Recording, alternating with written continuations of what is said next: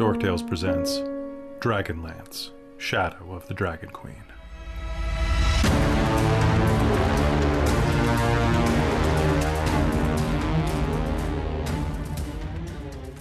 Hello, everybody, and welcome back to Dragonlance Shadow of the Dragon Queen.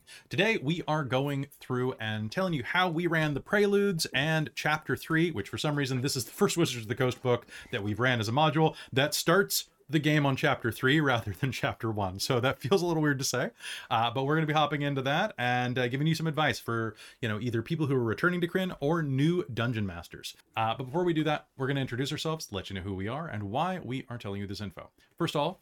I'm Kelly. I'm your dungeon master for the night, and I'm very excited to be here because I get to share uh, my my love of teaching and my love of Dragonlance with you. I'm very excited about this. Uh, let's go around a big circle, introduce ourselves, and then let's jump right in because we got a lot of info to convey. Christine. Hello, I'm Christine. I use she, her pronouns. Um, and in this game, I play Kelara, which is our human cleric of Mishakal. Um, you can find me as Lady Liliana in Twitch and Twitter and TikTok for the most part. Nice. All right, over to Chris. Hello, I'm Chris. Uh, I go by uh, DiggyBlog in the chat and on some other things and on the Discord. And uh, um, uh, you can find me pretty much exclusively on Dork Tales. You find me somewhere else like TikTok or Twitter, or, actually, I don't think I Twitter. It's probably But the best anyway, these days. uh, Yeah, um, like it's really it'll just say I'm only there for the memes and there's nothing on there. So um, yeah, uh, I play uh, Godfrey Highvalor, uh, the uh, uh, Squire of uh, Solamnia, who uh, human who uh, it's been uh, it's been fun fun so far playing him and looking forward to seeing where this game goes. excited to do that too. Uh, down to Robin. Hello, I'm Robin. I use she, her pronouns. Um, so does uh, Rizira Moonbrush, our Kender swashbuckler rogue, um, which um, I'm back. Um, I never left you guys, but I um, I looked pretty bad at the end of last game. Um, I had COVID, um, so this is why I sound just just just lovely. Um, but yeah, I am I am happy that we are doing this this little how to run because I'm still recovering. Um, and I get tired very easily. Yeah, so last last week, Robin, was- we as soon as game ended, you discovered that you had COVID, which was uh, kind of a shock, kind of a surprise. But I'm glad. yeah, that was a uh, fun emotional thing to deal with at midnight. I bet. Um, um, but yeah, you can hear all about that at uh, on the podcast that Kelly and I recorded during my time off work. so that was fun. It's good. It's over on the Patreon right now. Um, all right, over to Cal. Hello, um, my name is Cal. I use he, him pronouns. Uh, I play Aurontiros, our mystical, mysterious elven friend. And um, yeah, I'm excited to uh, to see what's uh, What's shaking? what's shaking, what's baking, What's shaking and bacon? Probably chicken. Who, whose Um, mind I can meld with. Was so good. Um, and uh, and finally, over to Jen. Hey, I'm Jen. I use she, her pronouns, uh, as does uh, Hazeal Nightgranite, our lunar sorcerer. Um, and yeah, happy to be here. My internet's doing weird things today, so I'm I apologize if I get like stuttery and laggy and all of that fun stuff. Mhm. But at least we don't have to worry that it's game and it's just this. I mean, this is great, but yeah, Uh, all right, A little so less uh, pressure. So Yeah. Cal and Jen, I think this is the first time you've been in a how-to episode. Um, So the way that the structure is going to work, and for those who are tuning in for the first time, is that I'm going to go through the module as we have done it so far. We are only going to talk about things that have happened. I am not going to say anything that is a spoiler for future chapters because the players have not experienced that yet. However, they are allowed to know some pretty basic things, or I'm going to assume some pretty basic things um, that they are going to assume for the future. If you are going into this and do not want to be spoiled for anything at the start of Shadow of the Dragon Queen, come back in the next episode. Uh, but if you've already watched up to this point in our show, you should already know all of this stuff or have a sense of it. Uh, also, if you want to ask us specific questions, I've pulled around on Facebook, Twitter, Discord, uh, and YouTube for questions that people might have of the module and advice for them running. Those are going to be answered at the end of the session. Um, and if you have any more that you'd like to ask, put them in the chat right now, and we'll add them to the list and we'll get to them. Uh, so the way it's going to work is I'm going to jump in, and we are going to start uh, just discussing the module as it is and offering advice. So why don't I start right off the bat with setting up the module? My first suggestion is read Dragonlance. Even if it's just the first book, if you're jumping into this blind without any sense of what Dragonlance is, you might want to do that. I would encourage you to get your players to do it as well. Uh, however, I know it is really difficult to get people to read in general. If you must, give them the wiki. Give them uh, the the Dragonlance movie, the animated one with Kiefer Sutherland that is terrible, is on YouTube for free. You can look it up. You can send I them that. that was with a bunch- fever dream. No, uh, yeah, basically, it's it was it's a testify Um, sorcery. The audiobook is also quite good. Yeah, I was gonna say that's that. how I consumed a lot. I'm still on book two, but um, yeah, uh, Yeah, it would For First suggest when one one point five speed if you want to. You know all the good. You can Yeah. change all those things. Nice. I mean, if that if that's how you want to do it, like do it. It's a great way to consume media. Um, we are not sponsored by Audible, but could be. Um, so some things about Dragonlance that are different from mainstream D&D that would be really useful for you to take a look at is, for example, uh, races and lineages. Regardless of how you describe it, uh, if you're looking at things uh, from from the connotation of dwarves, elves, etc., Dragonlance has a different set of those than you would normally see in a 5e game. Uh, for example, in traditional Dragonlance, there aren't any tieflings. There are not Dragonborn, really, kind of. That's a little iffy. Uh, but there aren't things like um, you don't really see half orcs. Kind of. Maybe you could kind of hand wave that, but you don't see a lot There's- of those. There's, I think there's like one that was It's like a written by, hobgoblin. like no, there was like one orc or half orc in one book once that was not really ever explained like, Exactly, right? at all. Because like, orcs aren't really I much of a thing. So um, yeah, half ogre, exactly, exactly. Um, and one of the things that you should look at when you're when you're doing this is uh, talk to your players and see whether or not they want the vanilla or if they want the 5e version of Dragonlance. Whatever you do at your table, totally valid. It's your table. Anybody who complains about it, uh, if they're outside your table, they don't matter. And if they're at your table, well, do a poll, see, vote on it, see what people want. If you want to do things that involve just the races in in the uh, in the book, though, uh, I've had a lot of people ask me, well, where do you find info about that? And here's the thing: it's in the it's in the PHB. If you go into the PHB and look at the different sub races, they already have included things from Faerun, Greyhawk, and Krynn in this book um, they give you examples like uh, for the elves they say for example that uh, if you go into the subcategories uh, high elves the sun elves of Faerun.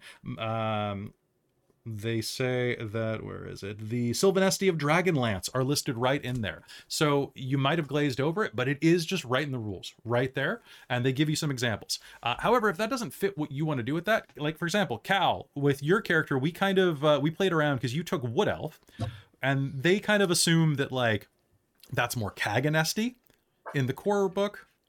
Yeah, right. The- the- It's more Kaganesti, which are kind of like the tribal elves. Mhm. Um, and it was like those those guys are pretty co- cool. But then when you and I did the backstory, and it was like, well, I like what mechanically they do, but I don't want to be that. And so Mhm. being very malleable about like the sub race tweaks um worked out worked out fine And be be opinion. flexible. Like it does it doesn't hurt to be flexible, right? So um and and that's that's one of the neat things about like this game with how simple like the uh the the set is it's so easy to just change thematics yeah, um, just and reskin. adapt it to like uh, the fluff of your character and it's it doesn't the mechanics are still the same it's just different uh uh out coating or of paint right like Yeah. Exactly. Like a human Well, I think like is- you want to.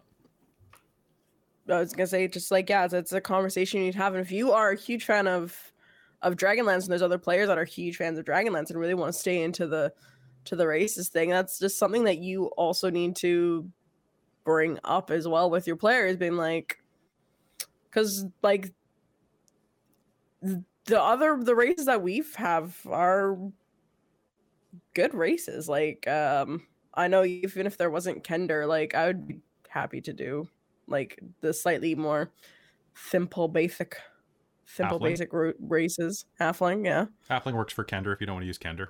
Yeah. Gnome works for Kender technically because they're gnome race. But um, just discuss with your players whether or not you want the vanilla, which the book will tell you what is the, the vanilla races. Um, you, I'd use the Minotaurs from Theros if you wanted to bring them in as well, because Minotaurs are a big part of the lore, uh, especially if you've ever read like the books with like Kaz the Minotaur.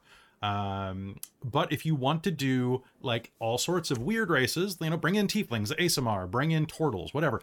Um, a lot of people in the chat have been saying that you could use like other world, like isekai anime style, where it's like, oh, I'm a traveler from another world. You can totally do that. With that in mind, if you're going to do that, and you want to stay kind of true to the Dragonlance mythology, I would tie it into the Return of the Gods say that the return of the gods Takhisis's return the dragon armies etc might have sucked people in from other worlds. That's a good way to hand wave it and be like oh this is why there's tiefling now. But talk to your players about whether or not you want there to be any type of systemic prejudice there. Because if you have someone coming in that looks like a tiefling i keep picking on tieflings because they look like devil people that's going to look weird. If I was walking down the street in in the real world and there was someone with devil horns and a tail walking down the street that wasn't a costume, I'd probably look twice. But if you want the players just to be, you know, kind of accepted and and the players don't want to role play that up, it's your table. That might be something better for you. Um, Dragonborn. They look. They're gonna look like beefy draconians. yeah and a lot I- of people and just just say that like they're draconians because there are draconians that broke free from from Takhisis's army. Yeah. right? So you could play a good aligned draconian. Just say it's a dragonborn, then you don't have to do the rules changes. And you get a breath weapon. Oh, there's Every- there you go. everybody wants a breath weapon. Don't give me like oh my god yeah It's pretty amazing. I, I, can would give us rather explode on death one than take a breath weapon. And Yeah, you so know, that- honestly, yeah, something like uh, exploding on death, the character's dead anyway, so why not go out with a bang? Right? We're going to talk about going out with a bang in a minute. But yeah, like a metallic draconian, one that just failed the process, do it. Um, okay, so that's that's my my call on restricting races. Um, also, let's talk about the the biggest thing that people complained about when this module started, uh, which is Kender. The amount of Kender hate on the internet is tremendous. And it's because Kender got a really bad rap in previous editions. Robin, you've been playing a Kender exemplary. Uh, exemplar- you. exemplarily. You've been doing it perfect. I've been loving every second of it, and I'm so glad that you did it. But I can see where a lot of people would go off with Kender.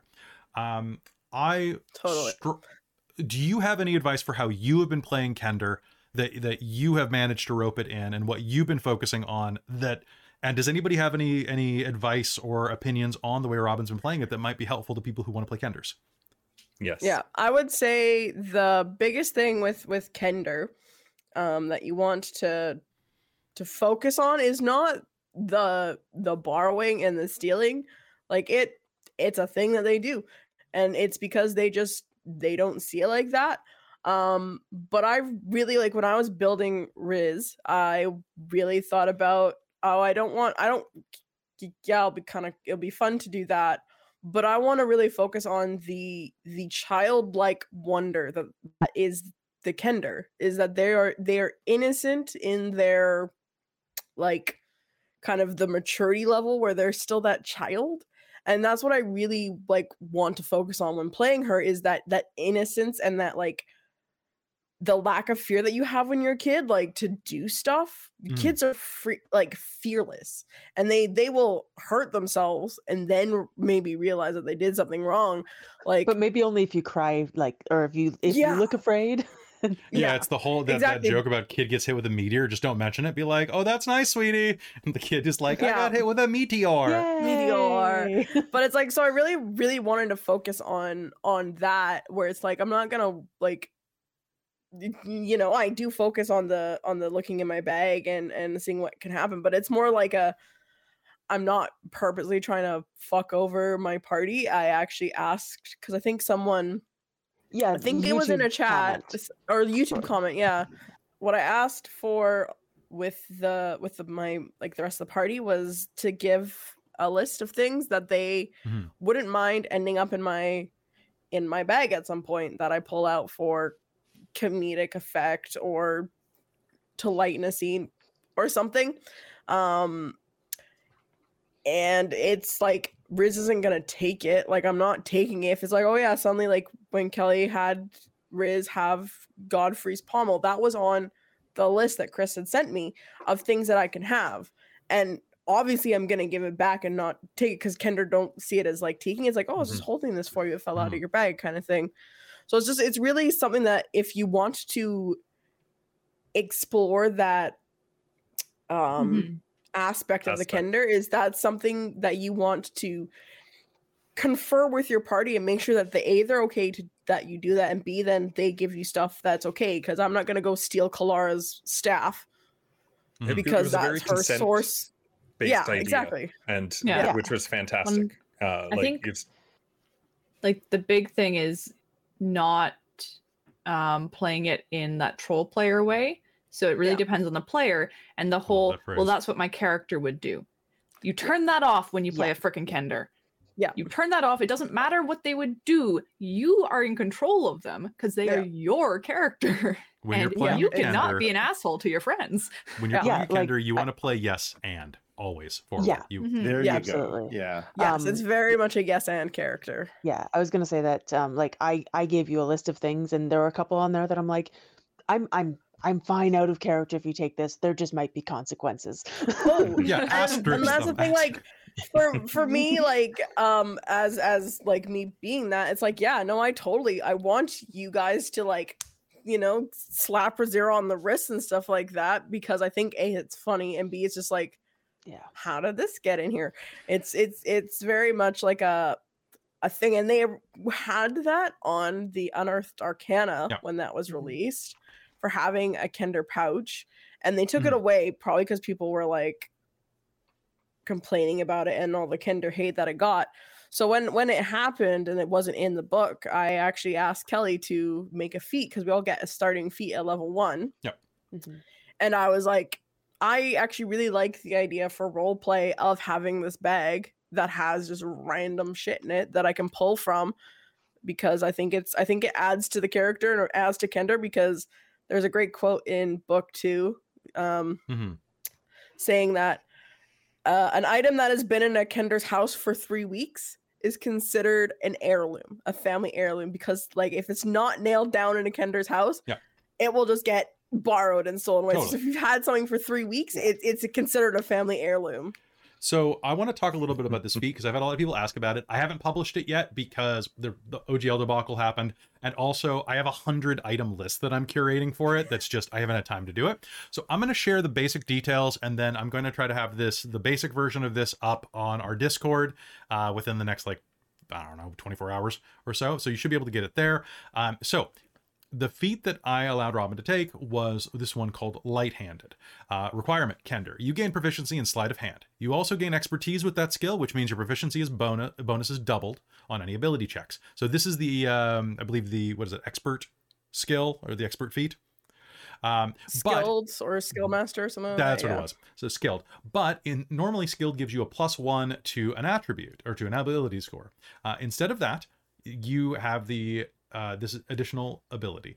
You have the habit of finding useful objects that have found their way into your possession through no fault of your own. As an action, you can search your pockets or a similar container you're carrying and pull out a random object from the table below. This object leaves your possession after one hour, though you may find it again on future rolls. You may use this ability a number of times equal to your proficiency bonus and regain all uh, all uses when you finish a long rest. Kender should be aware many of these items have owners who tend to become strangely belligerent when someone finds them. Uh, and it is a list of 20 items. Uh, everything from some gold pieces, uh, steel coins, which we'll talk about in a minute, uh, random trinkets on the trinket table, um, rations, uh, to a complete change of clothes. Which, if you choose, you can roll one d4 for size and like the the type of clothing, if you'd like. If you wanted to be a woman's dress, maybe that's a two. I don't know a small a small woman's dress or a child's dress would be like a one maybe. Um, then uh, there's an advanced kender borrow table which is a d100 that i'm doing which goes everything from a prosthetic arm like you know for the rocket raccoons among us to a a pouch full of screws and bolts to a spyglass with a cracked but functional lens uh, to a smoking pipe uh, one for smoking one that is not smoldering although maybe uh, to a uh, to uh, someone suggested Yo Mama go in the book, which I have replaced Oh with a small book of erotic poetry called Thick Solamnic Matrons. Oh my god, I want to pull that out. Uh, okay.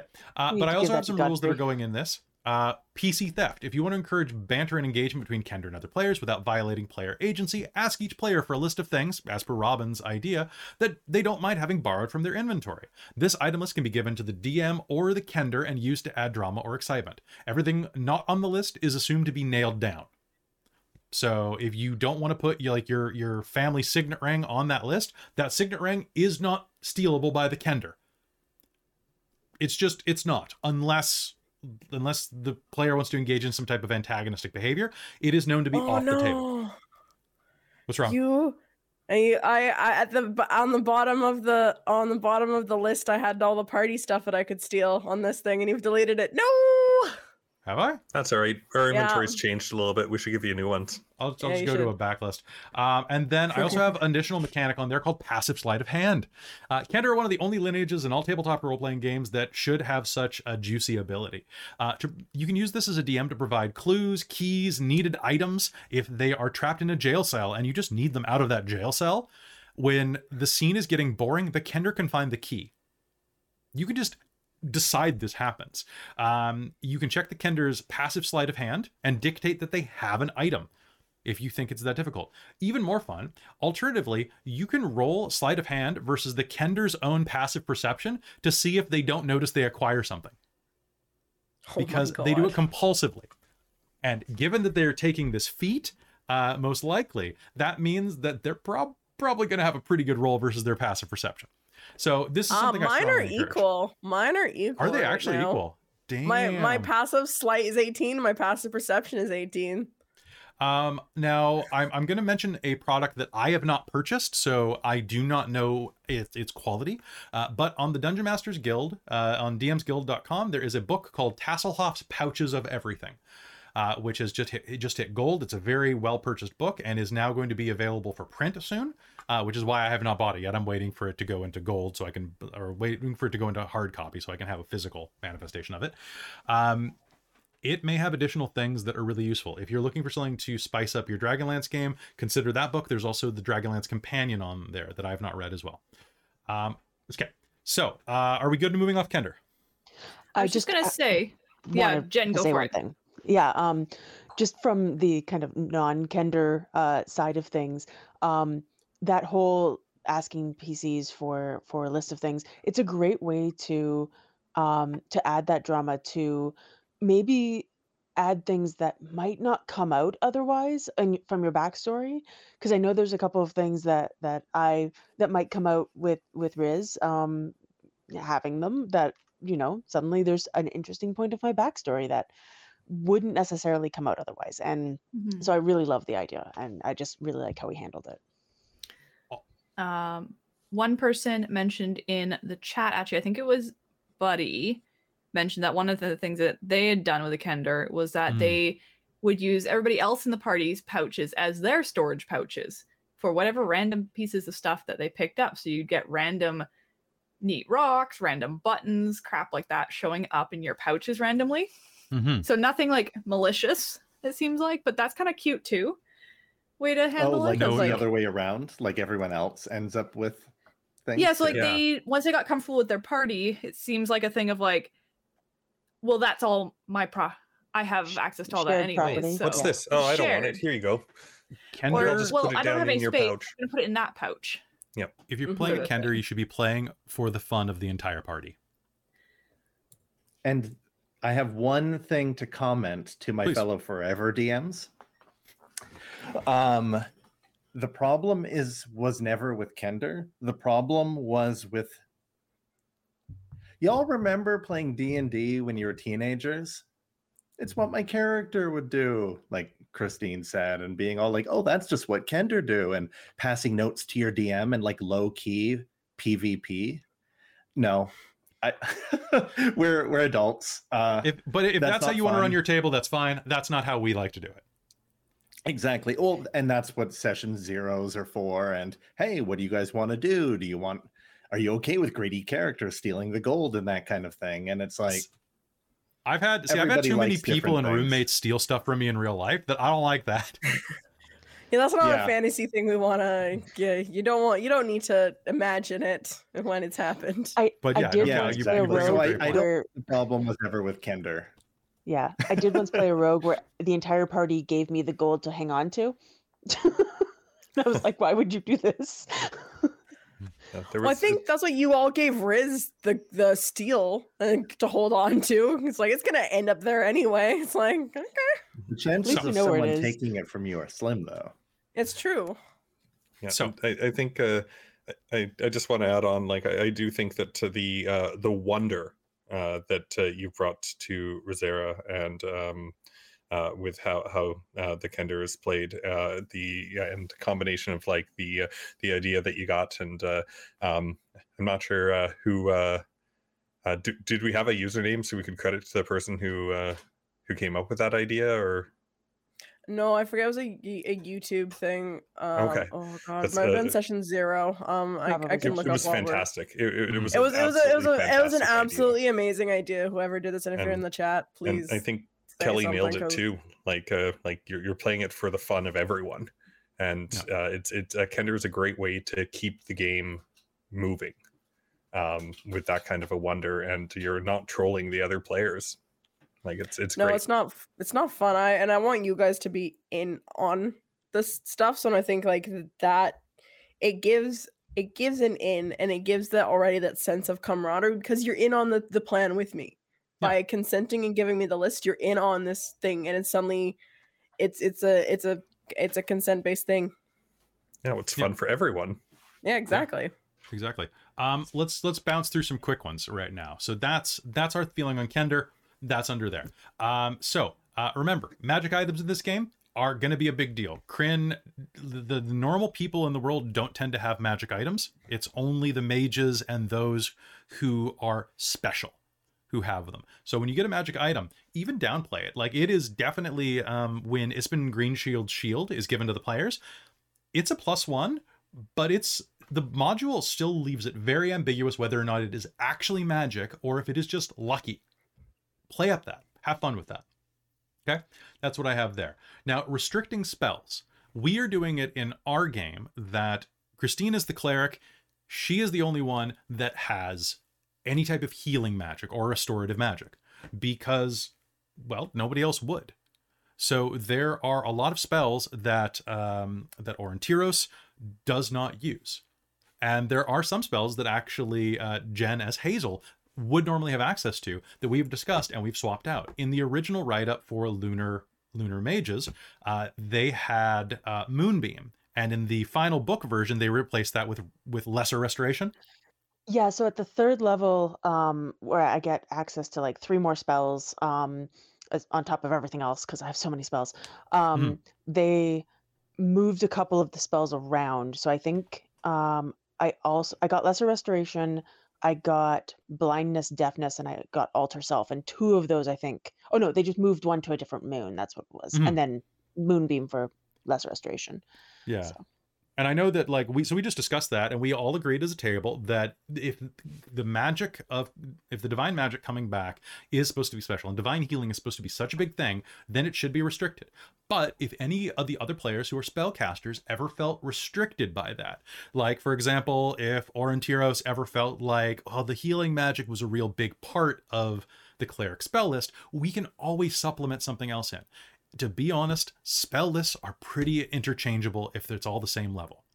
And bards can, I mean, they eventually can draw from any list at higher levels anyway, so allowing a couple of swap outs is not a huge deal. Just a reminder that um, bards are generally not trained by the towers of high sorcery, so we have been flavoring that that it's elven elven bullshit, basically. Elven magic. I was I was almost wondering if like keeping the bard class, but Aurontiros actually going and passing that first test would make sense. If you if you want to join the Towers of High Sorcery, you could. You could still keep the the bard class and just be not a particularly like powerful mage. Or more versatile. I don't see why not. Uh, you- and I, I don't remember from the lore if elves have something similar that's like more cultural based in in Dragonlance. something I to know, look into. Yeah, Can you look sure. into that for me? Because I know Yeah. that like like Dalamar does join. You know, there are a lot of mages who are elves, but is there something kind of like that over there? I don't know. Um, I'll have to check feat changes. So, quick reminder: when you are building Dragonlance characters, you get a bonus feat at level one and level four because this is a rough world. Um, the feat selection is aight. Um, it's real good if you are one of a couple of types of, of character.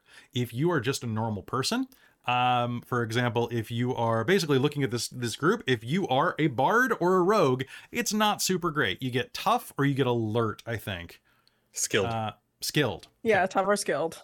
So feel free to customize that. I think that a lot of the um, a lot of the racial feats from um, uh, from not Volo's, uh, from uh, either Tasha's or or other things like that are are pretty solid. Uh, I would I would restrict any of the initial combat ones like um, uh, the minus five plus ten feats.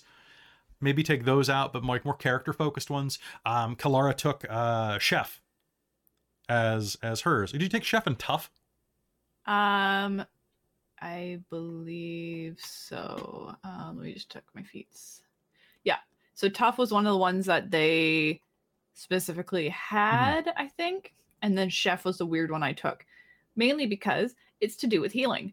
And since I was planning on playing the very white mage healer character, um, I took stuff all in regards to healing and then that helped inform her backstory of like working in the inn and being a bit of a baker and that sort of stuff um, and that's part of why we also um, differentiated spell lists a bit because if healing is my thing Mm. but two other people can do it i'm worthless in the party at that point i have no role that somebody else can't do and that doesn't feel good and it's a reason why i've generally avoided that style of healing mage in the past but i really want Mm. to play that because this is very much an old style fantasy story and that is a character in that sort of thing because like if you ever watch our other games in Shards of Nern, Malia is also the cleric and the healer, but she does a, a shit ton of damage because I go for the damaging spells Hmm. a lot more and work on being a damage spellcaster because I like to be a dwarf that takes no shit in that game. Mhm. So um, with that, like any feat that seems reasonable, I, I would say not lucky. Um, I would say uh, Aurontiros took observant, so that's uh, a huge bonus to Aurontiros's passive perceptions and things like that, uh, and allows him to read lips, which he hasn't really used yet, but is going to be probably real useful in the next bit. Now that we're going to starting to do war and intrigue. I may have forgotten. uh, That Other than overhearing conversations in a tavern, I, there hasn't been a lot of use for it. But I, I Well, go over my sheet every now and then, and I'm like, oh yeah, I can do that. Just a great right? It's, it's fun. I just remembered about Song of Rest for um Everyone for forgets Song of Rest. at level 11.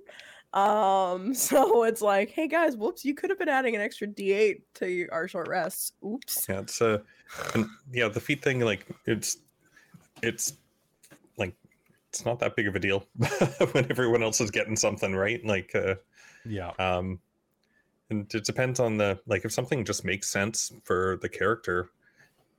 And okay, it's not on the list. Talk to the DM. Like, see if it, or if uh, if you are don't like what's there, um, and but don't want uh, to, uh, um, don't want to like push for anything in particular, ask the DM like, Mhm. hey, uh, I don't, don't think either of these two uh, like uh, fit. Um, what would you recommend? Or do you think Mm. that I might be able to take? And then maybe your DM will give you two or three other suggestions of ones that uh, they think work. It's true. Um, all right, so uh, let's move on from that. So, uh, steel coins. Steel coins are a point of contention in the module uh, because uh, the the book is written in gold. In Dragonlance, they don't use gold. Gold is is not valuable. Uh, everything is purchased with coins made of steel because they could be melted down because it's a world that's constantly at war. just change it to steel. And if your players ask about the steel economy, or if they try to do something where they try to figure out that something is literally worth its weight in steel because then you can melt it down, assume that there's a technique that is involved with blacksmith where there is a certain amount of loss, or maybe the steel uh, is like part, the steel coins are like maybe part steel and part nickel, or something like that to weigh them. So They're they have to dimes. yeah, they're, they're or they're really tiny, Yeah. right? Like, just hand wave it if you want the flavor. We use steel. The book says gold. Steel is what the book, what the original Dragonlance novels say, and that's what we're using because we're we're old heads. We're old heads. Every Uh, single right. one of us has has said, "Oh, and um, how much gold was it? Uh, steel was that?" Right, because we're so. Yeah. At least we're not saying how much. It's gonna happen every crafts. time I have anytime I have to ask for money in this game because we've been playing like D&D for years and it's gold normally. So I will. Force the I will say gold in mage. like Yeah. Right? that, that is I know. How It's, many- well, you- And it's that's how much real gold. world. I, I hope you say that in Life. Technocracy. That's It's like, right. so how many how many gold back do I get in chain? I mean, damn it, how many If, bucks? if you play the syndicate, you could be talking about gold. That's All right. true. It's true. So let's gold go. Let's go through the rest of the setup real quick and then start the prelude. So character backgrounds. Okay, cool. Uh, character backgrounds generally sort you into one of a few different categories: Solamnic, uh, Solamnic Knights, Mages, Divine Casters, and Other.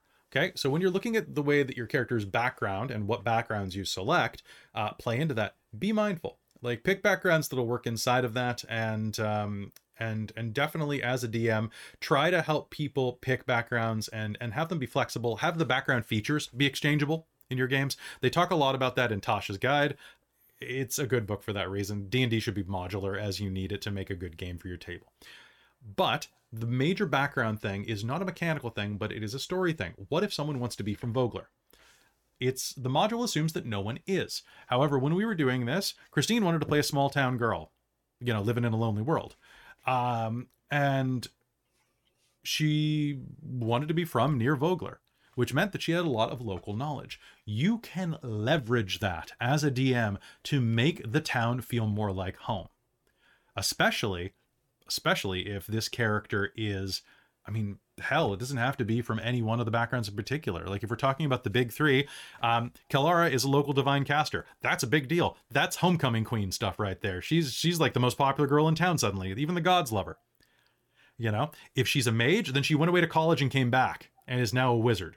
If she's a Solamnic knight, then awesome. She is maybe her family heritage. Maybe her family was descended from the people who used to run Thornwall before Beckett t- or Becklin took it over. You know, you've got lots of options, and it gives you a sense that you can kind of like inject some of that hometown pride, which we're going to get to in a minute. How you can do that and make that a bit better. Um, if- Well, and I will say, like Hmm. having that connection made the last episode way harsher. It, I felt connected. Like I really felt like, oh, th- this is not just like generic. Oh yeah, evil inciting incident sort of thing. So Mhm. that like you have a reason to go into the f- the fighting of the module. right? This is literally her home. And yeah, you should make it feel like the beginning of Beauty and the Beast when you're playing. That's really what it felt like. right? I was totally There goes the, ba- the with, baker like, with his bread like always, and that those eggs are too expensive now. Yep. No cakes for us. Too much egg. Um, all right. So is it a good idea? It's a totally good idea. Something else that you should be aware of, though, is that the book changes some of the things about the Tower of High Sorcery and the way that the tests work. So be sure to read that really clearly. Uh, for example, um, normally you go to the Forest of Wayreth, you take the test, and you live or die, and then come out as an X-Man. I mean, a wizard. It's basically the X-Men. Um, but we had a bit of trouble looking at this because um, the, the the tower is not as important. And in fact, later in the module, this is not a spoiler, but this is just something that the players I, I made sure Jen was aware of. When she takes her test, it is not going to be at the Tower of High Sorcery. It is going to be later in the module, kind of like a like a on the road type of thing. That changes the flavor a lot. And you need to be aware of that as you are being prepared to run it. And you need to make sure that anybody who is really, really obsessed with the lore, that they know it too because that can dampen their enjoyment. I know that it was a bit of surprise to, to Jen finding that out that they, they changed that component of it because so much of your background before the book. I I still have not received my my hard copy, by the way. So, Oh uh, um, so- yeah, the the thing I mean, it changes in the series too, which is was the hard part. So like Raistlin goes through a very particular path and um but he goes to like magic school as a kid because I was listening to the the stuff of his background. Oh yeah, Um, and Soulforge. Yeah, so he actually goes to to school as a child. And so he his first test is like when he's 13. Hmm. Um so I was trying to also figure out how my character who only discovered she had magic as an adult leaving Thorbardin Hmm. that's a whole backstory bit but um she found that out and so it's like how would she have be able to approach this and there's another book i read um uh the night at the eye i think or something like that um where there's an ad- adult who goes to the tower to become a wizard and like so he he does a first like he gets his mentor immediately without having to do any sort of test or anything. So it's like there's all these different ways of doing it. So I'm glad I got to do some part of the tower um, because that was important uh, to the character, but the on the road part is a little less important. So Fair. Um, so yeah, that's that's what I have to say about the Towers of High Sorcery. Um, what I want to say as well is more setup things. Sidekicks. If you don't have a full party of four people, consider a sidekick. If you have a full party of five, consider a sidekick. They're great. They can raise drama if they die. Le- Levna almost died until I checked her stats, um, which is great. Um, level up your sidekicks. I have that further down on the list, but just I'll say it right now. Be sure to level them up because uh, Darrett has four times as many hit points as Levna, and she's a knight. So maybe check that. Uh, when you're going through your sidekicks, look at what is available and pick something that will not steal the spotlight from another party member. There's a wonderful Kender in the book uh, that I would have loved to use, but we don't need two. Because then you've got two Kender, and then you're le- you might end up as the less special Kender. Yeah, which is is nice And to then they have it's to nice fight to to the death. consider. Yeah, exactly. Then I'd have to fight her to the death, and then it would just I would die. is uh, is an illegal sport, uh, underground sport in uh, Solamnia. We don't allow that. Yeah. It's Yeah. against the law. But if Um, they ever meet like on a on a trail or a road, a right? dusty It's like there can only there can be only one. Oh, and uh, for for those in the chat saying thank you for the trauma with Levna, don't worry, the trauma's just begun. She took a lot of fire damage and and almost died. She is going to be, uh, she might be out of the module forever, depending on how the players handle that. Like she may be infirm for Someone the else rest of her almost life. died and got lit on Yeah. fire at least Right. once. Um, Yep. So, uh, a couple of other things about that uh, before we move on. Sidekicks. Pick one that works. If you want to include a mage, for example, I consider because I really like the white mage that's in the book. Uh, I talked to Jen. I was like, "Do you mind if there's another mage?" And I think you said that you'd prefer to be the only one. um, it was well, it was more that I didn't. Um, you didn't want to be redundant. I didn't really right? feel a connection to any of the sidekicks, so I was fine Hmm. if you wanted it, but I didn't care. So, but if you do that, like, make sure that you don't have two of the same moon, maybe. Have a red robe and a white robe, or a white robe and a black robe. You know, have some conflict there. And it Or renegade. or renegade yeah use the well you you might not be able to have a renegade in the same party with a with a robed mage because they might have to turn them in when you go and meet the mages in future chapters but maybe that's drama maybe that's interesting because as a Mhm. sidekick it doesn't matter they are expendable um they are not expendable to the emotions of the players but they are expendable to your narrative so remember the sidekicks are tools to help you make the game work uh don't bend over backwards if you don't want them, but if you want to include them, having Levna as Godfrey's superior means that I get to That's have a sarcastic boss tell him what to do. I love it. Oh and my he god. gets to be I cooler than her. Like he gets to be the one that does all the hard work. So Chris feels cool. He's getting there. He's getting He's- there. He's getting there, right? Yeah. So, um, other things. The board game. You don't have to buy it. The the wartime combat works just fine as is. We'll talk about the fray in a little bit. Um, if you want to do the board game, do the board game. It might be a good board game. I don't know. We do not have a setup that allows for us to play it on stream, and I didn't want to spend hundreds of dollars buying additional cameras and figuring it out because our it, it just wouldn't work. So we we're not doing that unfortunately. Uh, if you find a good channel that does do it, let me know. I'd love to see how the game runs. Um, one last thing for the basic prelude, I would suggest generate between 10 and 20 NPC names uh, to fill out the town. Uh, we have a bunch of people in the town that are NPCs that were used during the festival scene. That are, sometimes you just need a name. You know, you need to know that Sadden Redstream is there, or Telchel Frostmail, or Jan Cornwallis, or Nihani, or Matilda Stone, or Leon Fairlight. You need to know that all of these NPCs are filling out the town because they exist. I just generated them. I went to an NPC generator that suggested some traits. I picked and chose what I wanted, and that's how I ended up with uh, a shaved head Channing Tatum lookalike. You know, uh, and you can use these people to fill in things where the NPCs in the game do not allow for. All right.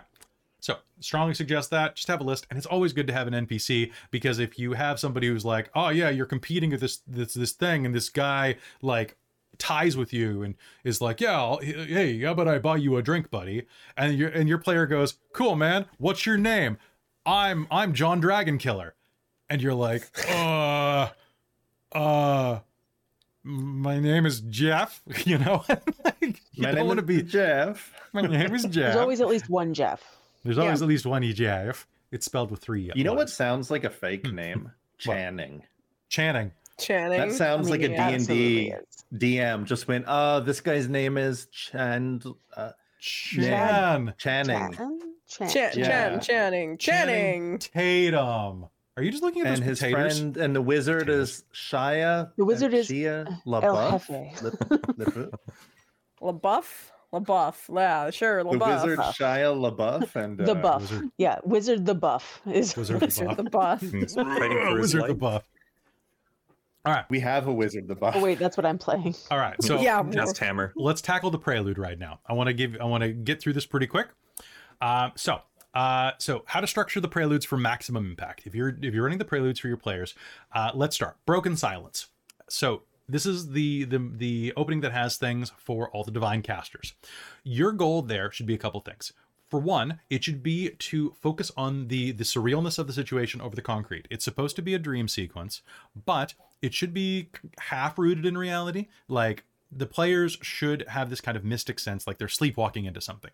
Focus on that, and you will go right. When you're describing the scene or any details, focus on the contrast between the elements in the scene they're going into this temple with a bunch of ruined statuary, but as they get in there, the statues recomplete themselves with starlight. So you should be going between the broken down post cataclysm metaphor and the divine truth hiding behind it. Keep going. It sounds more complex than it is. Basically, broke versus perfect.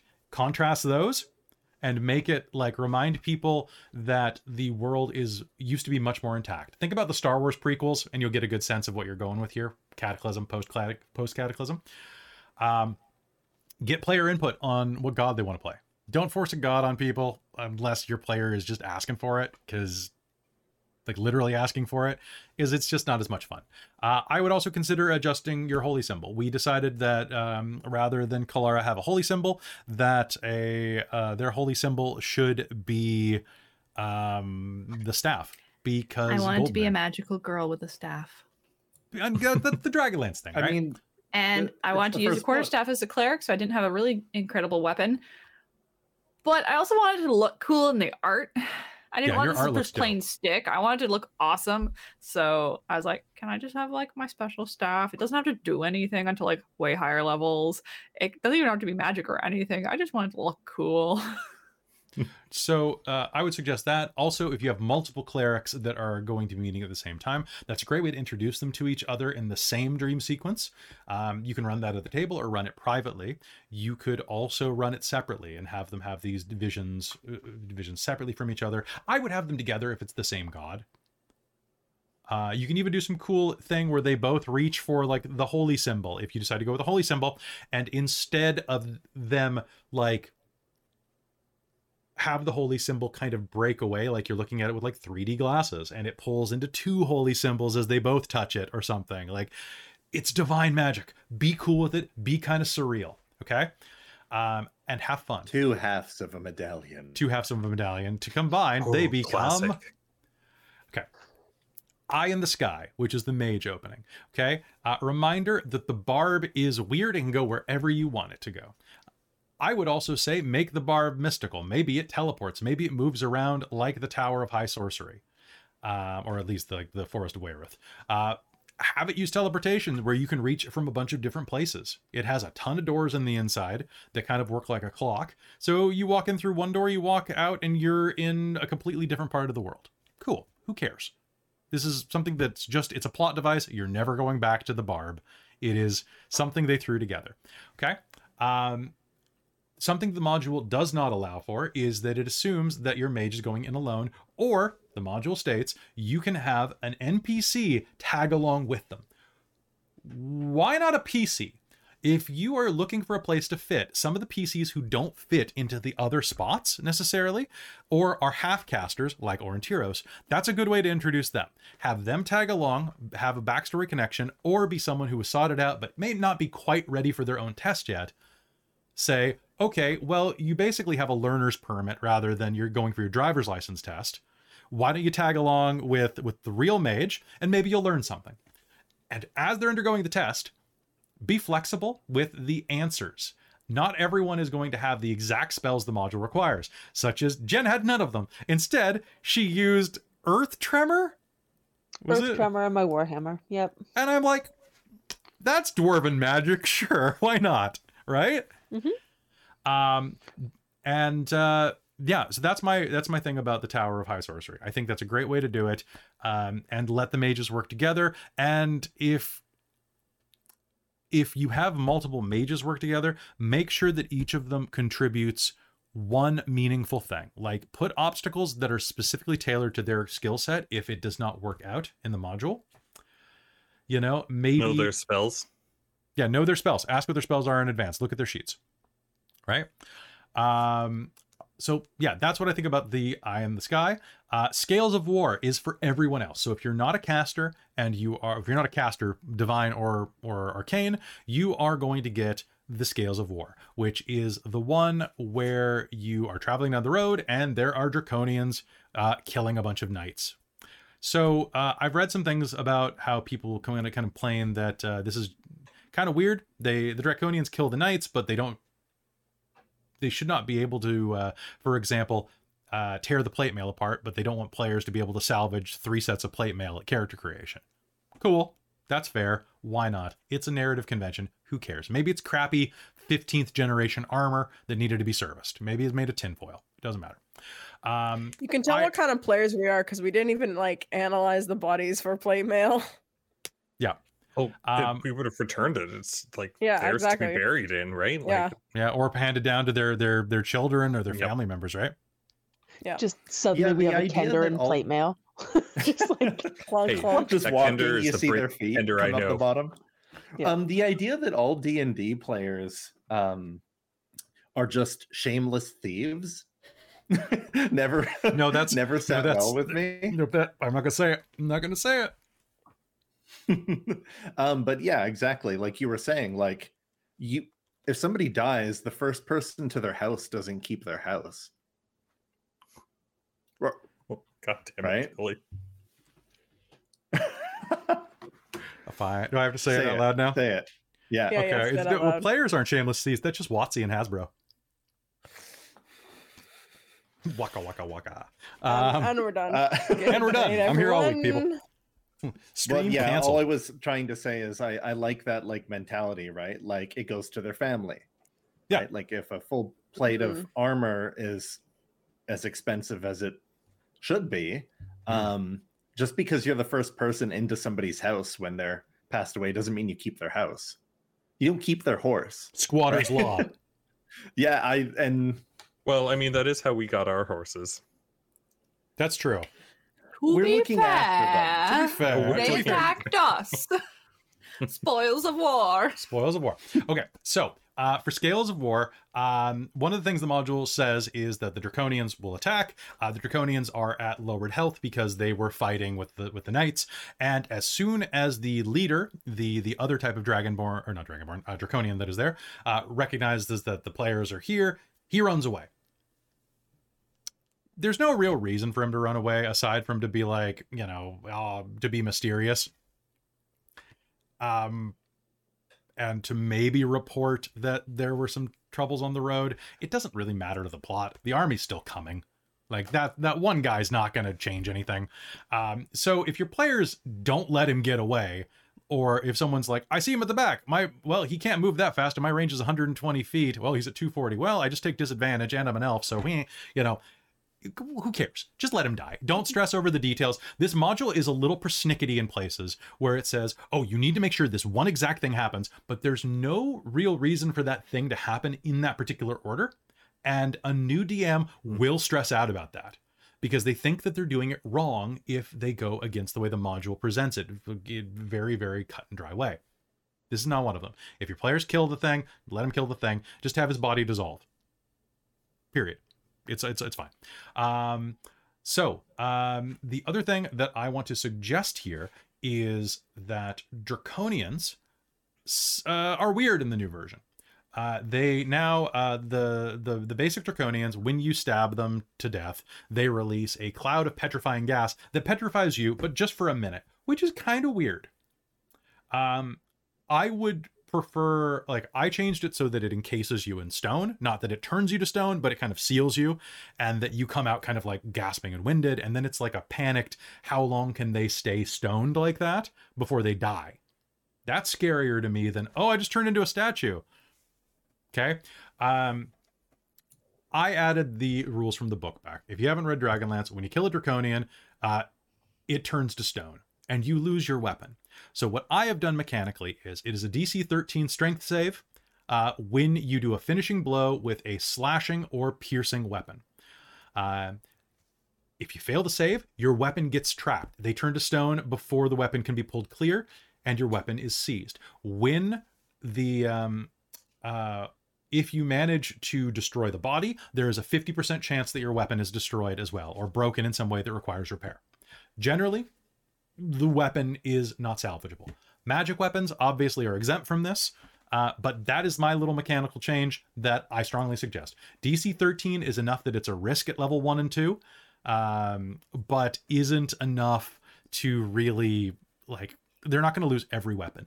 Also, if they lose um, every weapon. Depends it depends on your strength, honestly. This is true. Um, my, if, Kender's a plus zero to strength, so mine's gonna be like a dice roll every time, no matter what level. But if if like I said, they lose that, uh, the, the the knights are right there, and their bodies have weapons. So you so can. you added that in.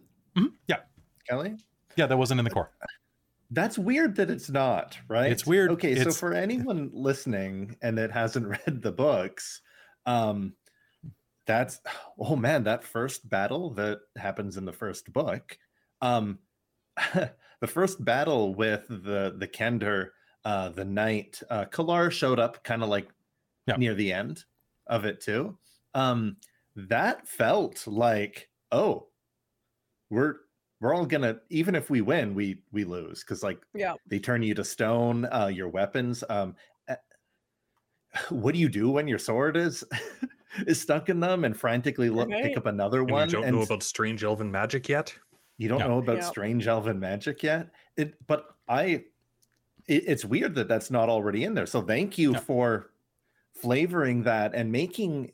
It, it, didn't feel nitpicky. It didn't feel like now roll, now roll, now roll. Oh, it's mm. stuck. It felt very, wow. This is, this is these aren't. This isn't a normal fight. This is this is dangerous. It's, it's, supposed to be a big deal. And uh, what I also really would suggest, because the characters are going to be divided out, like one of them is going to be in the first one, one of them is going to be in the second prelude, and maybe two or three of them are going to be the third one. I reset the hit points to full. It's supposed to be that they're all at half health. Nah, screw that. It's more dramatic if it's a full. They had a sidekick with them, so that buffer was there. And if they couldn't take the draconians away, that is when you fold in characters who are traveling from other paths because it's a great way to to bring people together and nothing makes uh, friends like fighting weird enemies on the road and stumbling across each other by accident. It's a great intro thing that puts the party together, and then they meet up at the funeral and go, huh, I guess we're friends. We already bled for each other. It's a great way to do it strongly suggest it. Uh, and uh, if the players are rolling really poorly, maybe have it mid combat and say, well, they were a little bruised up, you know. play a little something fast and loose. that you something else that you did with that that I really liked is um uh when um uh Rizira's daggers were uh stuck in there and like a bit busted or whatnot, you allowed them to get it back. Like whether it was from like the knights or like um whatnot you you you did like at least at the beginning like replace them so it didn't feel like you were penalizing anyone um or putting them into uh, like that rough of a, a situation at first. Now and now that we know if we get into that kind of situation on our own that's that's our own fault. Um, Yeah. but uh, I, I did like that you like gave the opportunity to uh, to get things back after that Oh, thanks. I'm glad that worked. There's a chance Um, for them to break and a chance for uh, somebody to use mend. Exactly right. And as you're going through My this, sword. um, I think that the way that we staged it, uh, in term of order of preludes, was the best way to do it for dramatic potential. You start with the gods because the gods are the purpose of the module. It is the reintroduction of the gods and what how they are interfering with the world. Okay, so it's starting with the gods showing up and being like, "Shit, we need to help." Then you go to magic because magic is the anchored form of, of mysticism that exists in this world. Then you go to the one that's right outside of Vogler. So geographically, you are moving.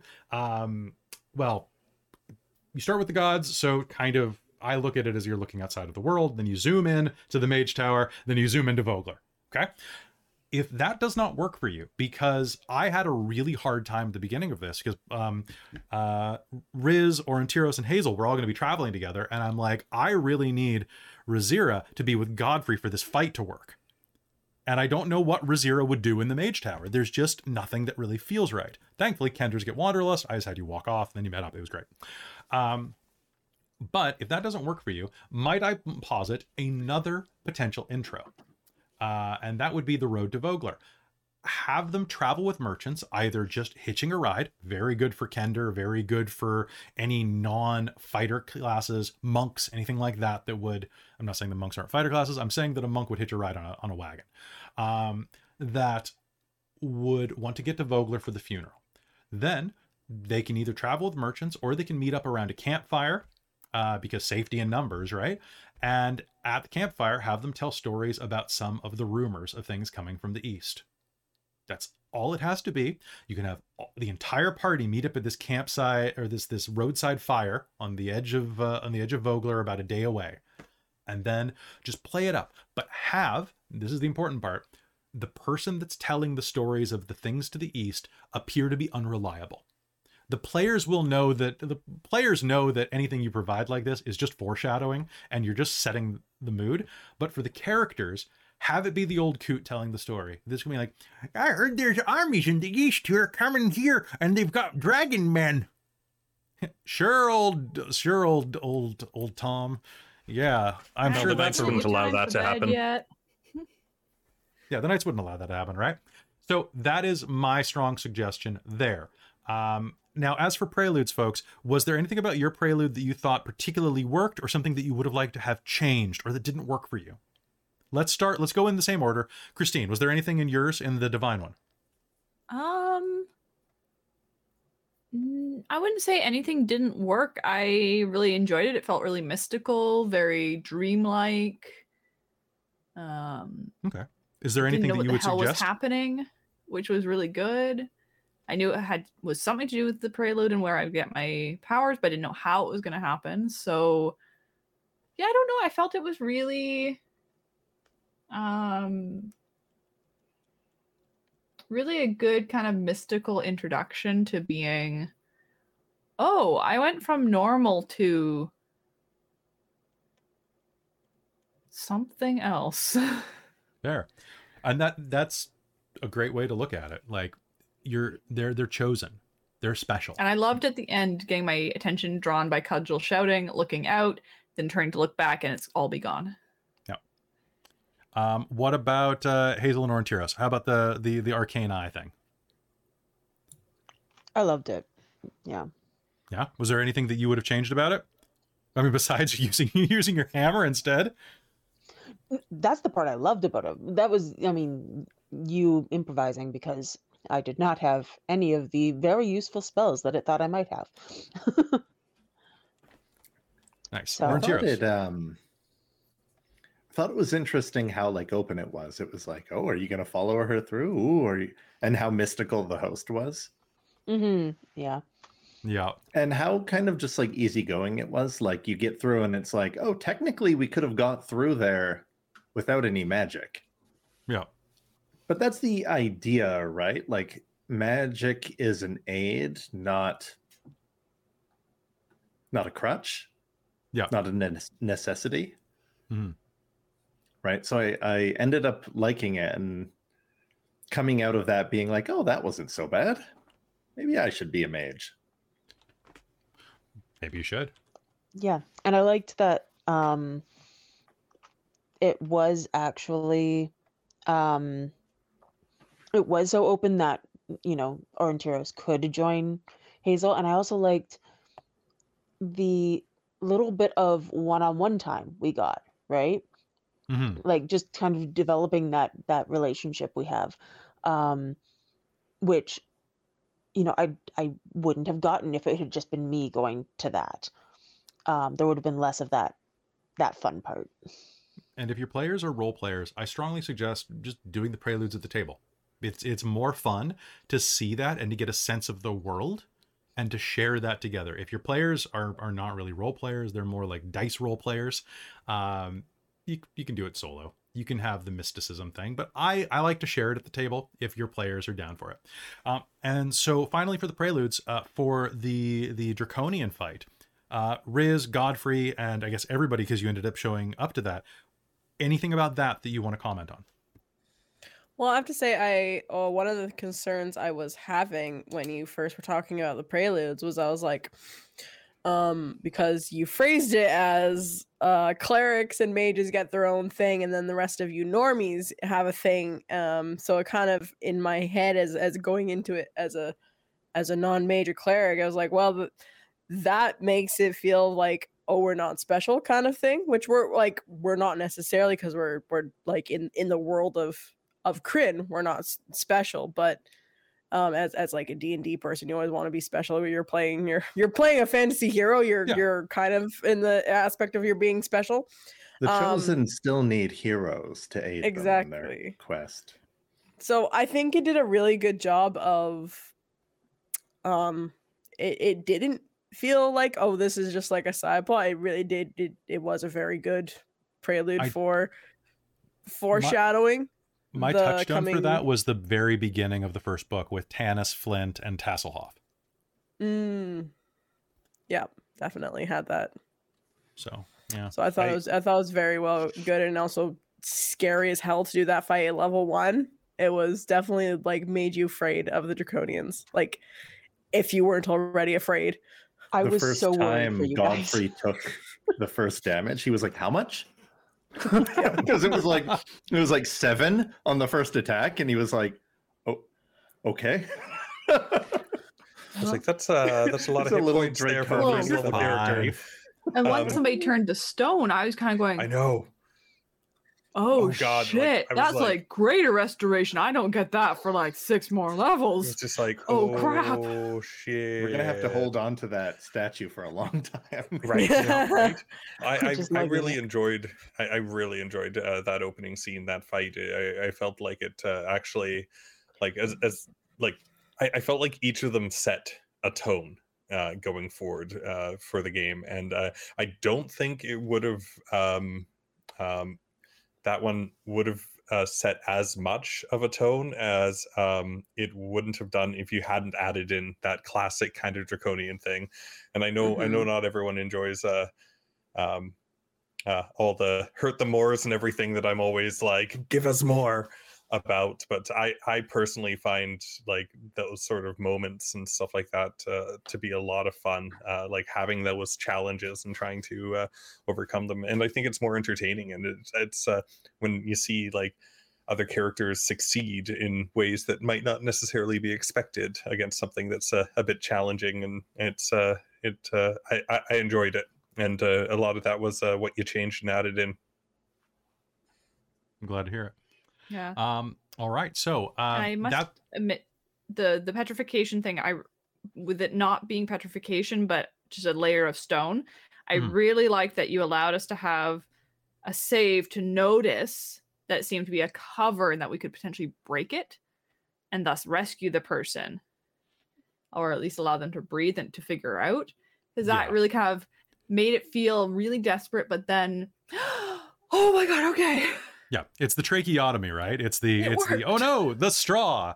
You know, and it's that's I, ever since I saw Anaconda, that's always stuck in my mind. That like that's that's that's drama, that's excitement, Ooh. and that's what you're you're trying to do, right? You're trying to rescue people.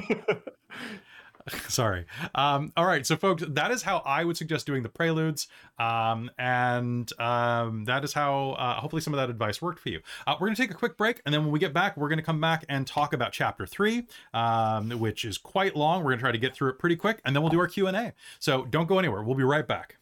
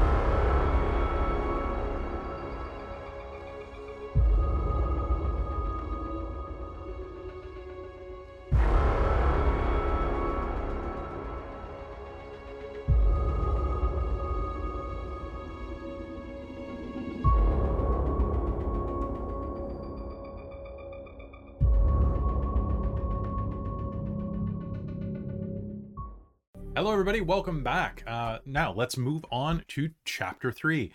Um, so, folks, I'm going to try to blur through this and give my DM notes as quickly as possible. But if there's anything about chapter three that you want to interject, players, please let me know and just just give me a symbol and we'll hop in. Okay. When Home Burns. Uh, so, for those of you joining us right now, we are talking about chapter three of Dragonlance Shadow of the Dragon Queen, uh, which means there will be some spoilers for chapter three and not really beyond that.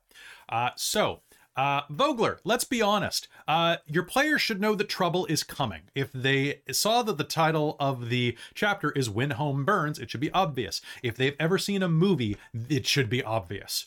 Okay?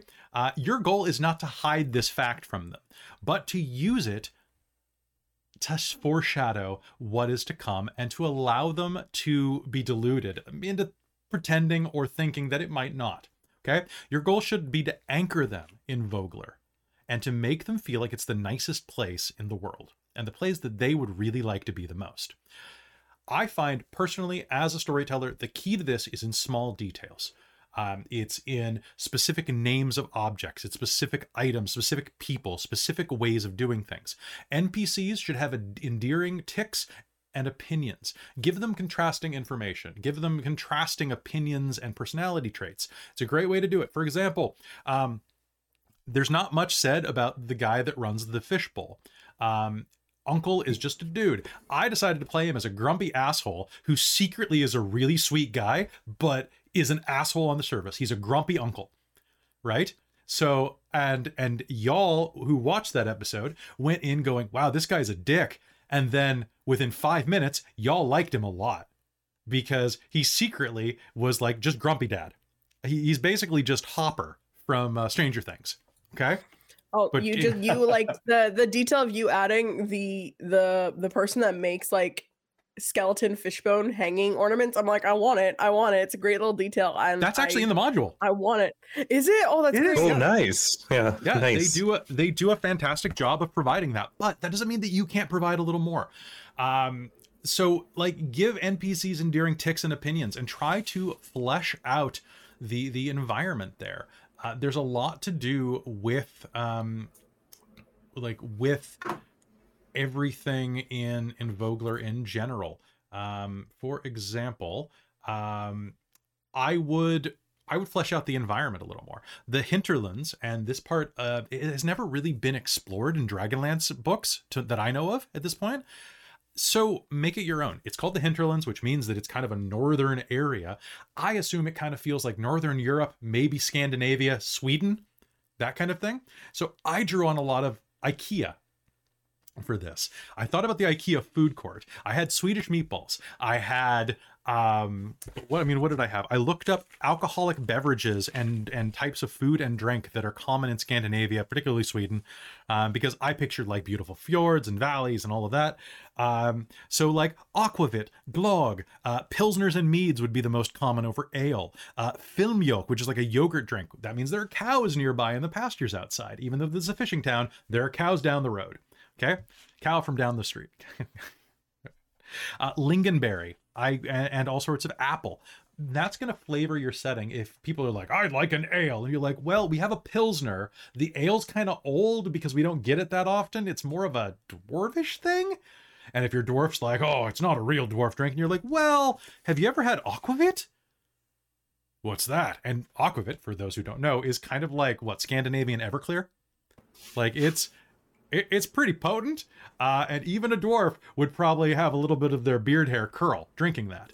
It's a good way for you to introduce the culture of the local area and to make it a little endearing and memorable, and not just the y'all meet in a tavern, y'all have an ale, y'all go fight a goblin, right? It allows you to break out of that. Um, I would also suggest to make everybody in town a um, a pretty good natured person. If you Dragonlance has a lot of a lot of prejudice built into it. People are afraid of magic users. They don't particularly like elves. Dwarves are okay, but only if they kind of work for you. Um, because they live forever, but also are really good smiths, so you kind of tolerate them, right? This is a town where everybody's supposed to like you. Well, with except two exceptions. Uh, everybody likes you. Uh, so play off those prejudices like ignore them. If someone's going to be prejudiced, have it be from a place of ignorance or just curiosity rather than than actively being a jerk. Chris. Oh, um, I was just going to say it. Something that I thought uh, was really well done um, uh, with it, and that I think uh, people should play up uh, is, uh, like you were saying, the two exceptions um, the, those two uh, noblemen are the ones that like immediately come mm. to mind. And I loved the contrast between like almost everyone else in the town had some sort of like really endearing quality, mm. and then you put those people in there, and even just uh, you know like ripping at uh, Ispin's funeral and whatnot, it provided uh, so much more contrast, which I think uh, um, for me made it like I want to defend these people, defend his honor, defend that, and like just kind of, I felt like that was uh, just a really well done uh, thing and something you can use to like um, as a foil for how um, how nice and endearing everyone else was. And uh, if mm. you're looking to run this, please use that. That please like you and utilize those tools. You also bring up a great point in that it sets up an immediate contrast that your players will unconsciously lean into. And not not only the contrast that Chris just mentioned, but what you look at it is Barkaris the uh yes, not not Barkus. Barkaris the elder and younger are outsiders. They are people who are not from Vogler. You, as players, are likely mostly not from Vogler which means that as you are in town and you're seeing these assholes act a certain way, you intrinsically want to act nicer so as not to be the bad outsider.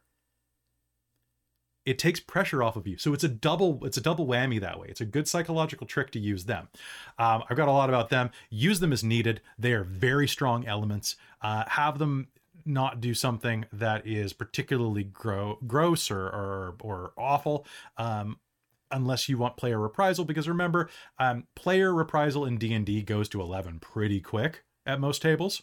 So um, i've got a lot in the future of this this this chat about how not to get them murdered immediately. Um, but when you are going through this play up the good naturedness of people okay? Um, also you can use things about the town like the bridge uh, which was half complete uh, when the cataclysm occurred, to show how far society has fallen. The bridge has not been completed because the technology has been lost. It was made of stuff that we can't make anymore. So you can do that to kind of show a hint of what was in the past, what what this place used to be. Okay, um, let's move on to the NPCs. The NPC cast of Vogler is really big. Uh, there are a lot of NPCs there, and that is going to be a lot to freak out your average brand new DM. Here's my suggestions for you. Uh, make a list, make a Google sheet, make an Excel sheet, whatever you use. Put them on index cards if you have to. Uh, for Strixhaven, a curriculum of chaos, uh, Krista, our DM over there, religiously uses post-it notes and uh, and index cards that is um, uh, that have everything from character stats to details to vocal mannerisms and ticks. So that at any point, if a character shows up, if Becklin walks into a scene, I pick up the card and I go, even if it's just point form, Becklin, knight, nice person, talks British. Think you're Judi Dench when you're talking, right? Or Helen Mirren. I forget which one I said, but I think it was Helen Mirren. I think I was going to Helen Mirren with her, but I think it was Helen Mirren. I think it's always Helen Mirren because she was in but Fast still and nice. Right? So you got a short a shorthand right in front of you. If you're playing in front of a screen, it's great. Otherwise, you can use it if you're using a Windows machine to play over the internet. There's tons of different things. You could just use your notepad for God's sake and do it like that. You could put post-its on your desktop. There's so many ways to do it. Um, if your table does not like role playing, this is another big one. A lot of people are not as theatrical as we are. So if your pl- if your table does not like role playing, have any character that is not Becklin, Cudgel, Darrett, or the jerks, you know, Barkaris, show up at the festival instead of having them meet in the street or anything like that. Have you can introduce them through uh, dice rolls instead. For example, you're at a fishing contest. The guy who gets second place offers to buy you a drink. That is NPC X. That could be Uncle from the pub. That could be the the Brass Crabs uh, owner, uh, whose name escapes me at the moment, like Yvonne or something like that. Um, you can do it in a way that immediately endears them because the players are getting something free out of it, like food or drink. And usually, players will assume that someone buying you a drink is a little nicer than not. Um, and you can introduce them through a way that makes the players feel like they won something because they just won a dice roll against this this NPC. Um, take time to flesh out the village. Um, but yeah, take short lists. Make sure to have ways to cross-reference pretty quickly. I often have uh, cross-reference sheets for for larger cast games. I should have done it for Call of the Netherdeep, but I didn't. Uh, where I have accents. I'm like, you know, just point form. He is Sean Connery. He is um, he is Hugh Grant. He is Daniel Craig in Knives Out. Like boom, boom, boom, boom, boom. It might not be the exact voice, but if I look at that, I'm like, oh yes, uh, Barkaris should actually sound Southern because that's the type of table I'm running. You know? Um, so have fun with that. Keep your notes, make them easily accessible for you, and use whatever system works for you. But just do the extra bit of work, it will really help you. Okay, the funeral. The whole point of them going to Vogler is going to this funeral. First thing that I think you should do, and this is a minor thing, not every table should agree with this, but check in with your players. The funeral is going to have an interactive component to it, and not all players might want to interact at a funeral. There's a lot of stuff that you might know about people at your table, even if they're your close friends. Okay? Funerals may be a hot button issue, so be sure to let them know that they're going to be going to a funeral. It probably will be okay, but there's a chance there might be something going on in their lives. Um, I think that a lot of people don't talk about death and and how it affects them. So maybe you just float it by. Funerals are also a lot more impactful than like murder and combat in D&D. Those happen all the time. Funerals, you never you never have a funeral for the bandit. Jen. Um, uh, just this just struck a memory me. Isn't the second edition of Werewolf the Forsaken um, suggests you start with a funeral Yep. to like make connections with people? Yeah. Yep, it does, and it's it's it's great. If you are if you ever play Werewolf the Forsaken, um, in the back of the book, the suggested prelude for your characters is you all meet at a funeral and you go on a hunt to kill the people that killed the friend at the end of the game, and it's it's a good way to do it. Then you get the catharsis. In this, he just died. They don't even tell you how he died. Maybe Being awesome, obviously. yeah, he died of just like he just his heart grew three sizes and then exploded from being awesome. I would say um, if you want to have an actual concrete thing, don't double check with all the players and be like, hey, anybody have a problem if it was like a heart attack or something? Because maybe a player is dealing with high blood pressure and is worried about having a heart attack. A lot of gamers are in their 30s, 40s, 50s. Maybe someone's dad just died. Just check in. It takes five minutes, and your The most might. un-Ispin thing ever. He died peacefully in his sleep. Nothing was Right? Nothing was out of the norm. It's like I what? mean, that's- no, that can't. That, there's adventurer's something dream. wrong that must there. be something wrong. He's been murdered. Let me see the body. Let, Isn't it weird that there's no body? Yeah. Hey, there is no hmm. body. He's it's not Is, Ispin just Ispin is actually cudgel. He just lost some some inches. Uh in more ways than one. Um actually another thing about it. Uh all right, so um so what also during the funeral, there is a storytelling component where the characters get to tell a backstory component from their time with Ispin. Let them know this before the game. Let them roll it before the game so they know their seed and can start thinking about it. Now you might be saying, well, this will ruin the surprise. So what? It doesn't matter. The other players don't have to know what they rolled. Don't have them roll the same thing, or if they do, sure, maybe they have the exact same seed and vastly different stories. And it's Which would be weird and funny, right? But if you do this, let them know because the only thing you're going to spoil if you tell them in advance is spoiling them feeling like they got put on stage with no prep. Because a lot of people don't like having to just improv on the spot. I mean, I love it, but like well, exactly. I know that a couple of you, when I when I sent you that stuff, I sent it to you way early because you're I still like, panicked. and you Yep. still came up with something with something good, and it changed his entire backstory. Um, also, don't define much of Ispin's personality before the funeral. Let the stories describe who he was as a person. You know, he was an adventurer. You know, he was lucky. You know, he went on a bunch of exploits and told tall tales. But we don't necessarily know what he's like until the players tell you. Let them have that agency. They'll like Ispen a lot more. Okay. Well, and I in- think when you gave him his accent, that really also helped concrete for us as well. When we suddenly all decided, like, oh, yes, he is the Sean Connery. Okay, I know exactly this guy's personality now. We all like simultaneously agreed of what what kind of guy Ispin was versus like the proper British kind of accent. Well, because I was going to go with Pierce Brosnan. I was going to, oh yes, they'll print anything these days, right? And and y'all Sounds vetoed so it. You were like, you're like wrong Bond, wrong Bond. And let your players choose. If you if you do voices, let your players choose. Let your players choose who this person is because to you he is a device. To them he is a touchstone.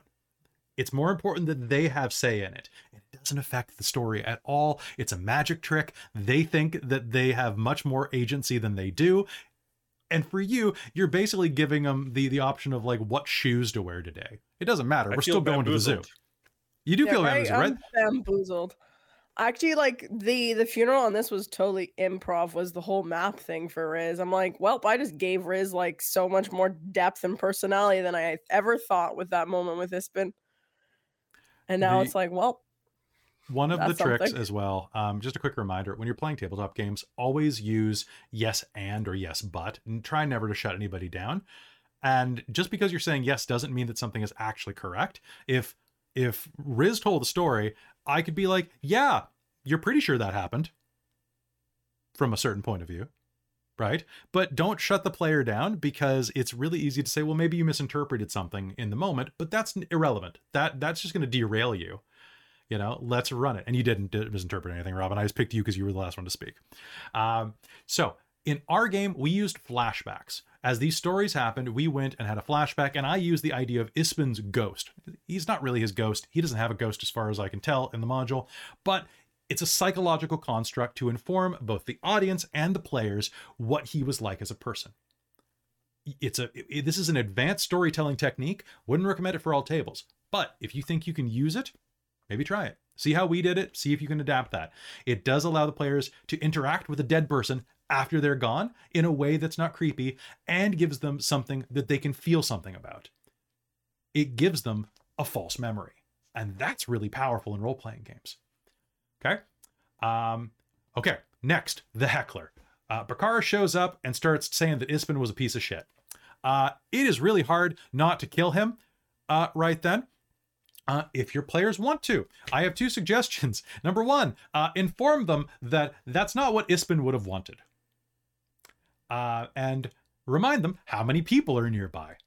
Also, out of character, remind them that Bakaris is a uh, a vain noble, and if you break his nose and bloody him up a bit, it is way more impactful with for him in the long run than if you kill him because he's going to have to walk around looking beat up for a week or hide in his house.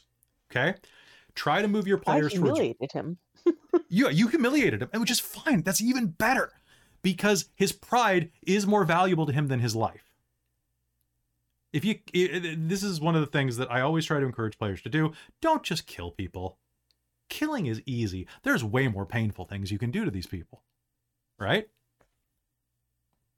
Press triangle for an all-out attack. You're absolutely right, Robin. No murder hobo simulator. Okay. Um, so the mysterious mourner, Lidara. I got to be really careful right now because she factors in later in the story, but she is a rough one. She's a blue-skinned elf with a mysterious background. Uh, it's hard to run her without immediately putting a spotlight on her and being like, "Hey, go talk to the shadowy Aragorn figure in the corner." To your players, because the players are going to immediately either glom onto her or avoid her at all cost. It's just player. It's just the way the players work. She has to be just interesting enough that they go talk to her, but not too interesting because she can't give away what her deal is because that comes out later in the module. That is the only spoiler you guys are getting from me. She shows up later. Okay? Yeah, I Um, kind of figured it was a little bit almost feeling like the. It was definitely like you mentioned her a couple times. Then, like the third time you mentioned her, it's like, okay, yeah, we do need to go talk to the shadowy Aragorn figure in the There's corner only here. room f- Just for one bit. elf in this tavern. Well, and there's the other thing about that. She's a blue-skinned elf. That's not really a thing in Dragonlance for the most part. Um, unless like maybe the sea elves, I can't remember off the top of my head. But like a blue-skinned elf, yeah, but they don't I mean- really go on land. Who knows what can. elves look like anyway? and that's what I'm saying. Be mysterious. If if it's a non-elven player or character uh, who's going in there and being like, "Whoa, it's a blue elf. What's weird about that?" Be like, "You don't know. You've never come across that before. See, Weird." Was was that Go Jen? No, Uh, I I hear it. was, I was just gonna say. See, my brain goes, oh, well, maybe she's just really into natural dyes and accidentally fell into a vat of indigo, or she's been Right. supplementing with silver or that. because that'll actually turn you blue. By the way, don't use uh, silver compounds in your diet. There's there was a health craze for a while in the 1800s and 1900s. Oh, actually, no, recently too. Actually, it's back because of holistic medicine. Um, don't do it. You'll turn back. you'll turn blue, and it doesn't go away Nope. for a long Listen time. Today I learned. Papa Smurf? Papa Smurf. Um, but so play mysterious. You've never seen anything like that before. Um, if you have a Kender, maybe just be like, maybe she's holding her breath. You know, let the Kender say something really inappropriate. That's fun. Uh, and if an elf player asks, just be like, I don't know, maybe she's from a nation outside your nation. Customs are wildly different. Maybe she just dyed herself in blueberry juice. You know? Uh, but hand wave that. So, uh, the shield. After the funeral, the shield is awesome. That's all I got to say. If you really want some touchstones on how to present the shield, go watch uh, Falcon and the Winter Soldier and just just rip it off wholeheartedly.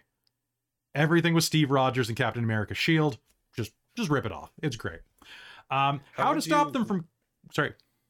Uh, for the shield, uh, Hmm. how would you deal with uh, a situation um, if there were a couple of players who uh, really wanted the shield? Like, how, how would you uh, resolve that? Hmm. I mean, I think the players have to resolve that, right? Um, I think, I think, I ideally it should go to a Solamnic character first, or anybody else, or it should go to a knight first, or someone who will actually use it primarily. Um, but I think that's something the players would have to handle for themselves. But if anybody has any suggestions, I'd love to hear it because that's a rough one. The magic item. I love the magic the item. wars. comments in the chat from Falconger, duel to the death. Yeah, that that's that's not Um, productive, but I, I'm down. Yeah, would I'd probably- want? like if if they were starting to to really fight over it you know you can pull the the pub scene again the tavern scene of you know it's not what Ispin would want like talk Oh. this out Although maybe a Take duel. the shield, rip it in half, and give equal halves to Yeah. both. there See which we one go. is the true and mother, then you that's right. round you round mm-hmm. down um so mm-hmm. that that 0.5 of a of a plus So everyone gets plus one to their one. AC. no uh, see it's if it was plus one then it's now plus 0.5 because you tear it in half and then now it's zero because you round down Oh, that's fair, that's fair. math That's good. Good job, math. So okay, so that's the shield's awesome. Like have them do that. You could have them duel for it. You could have them have an arm wrestling contest. Anything that you think would be like it could be a. You could have them do a whoever has the best poetry of the people who want it, right? Because it's Ispin. It can be anything. You know, the first person to seduce a fair maiden or lad at the pub gets the shield. Who knows, right? have fun with it. Um, how to stop them from killing Bakaris?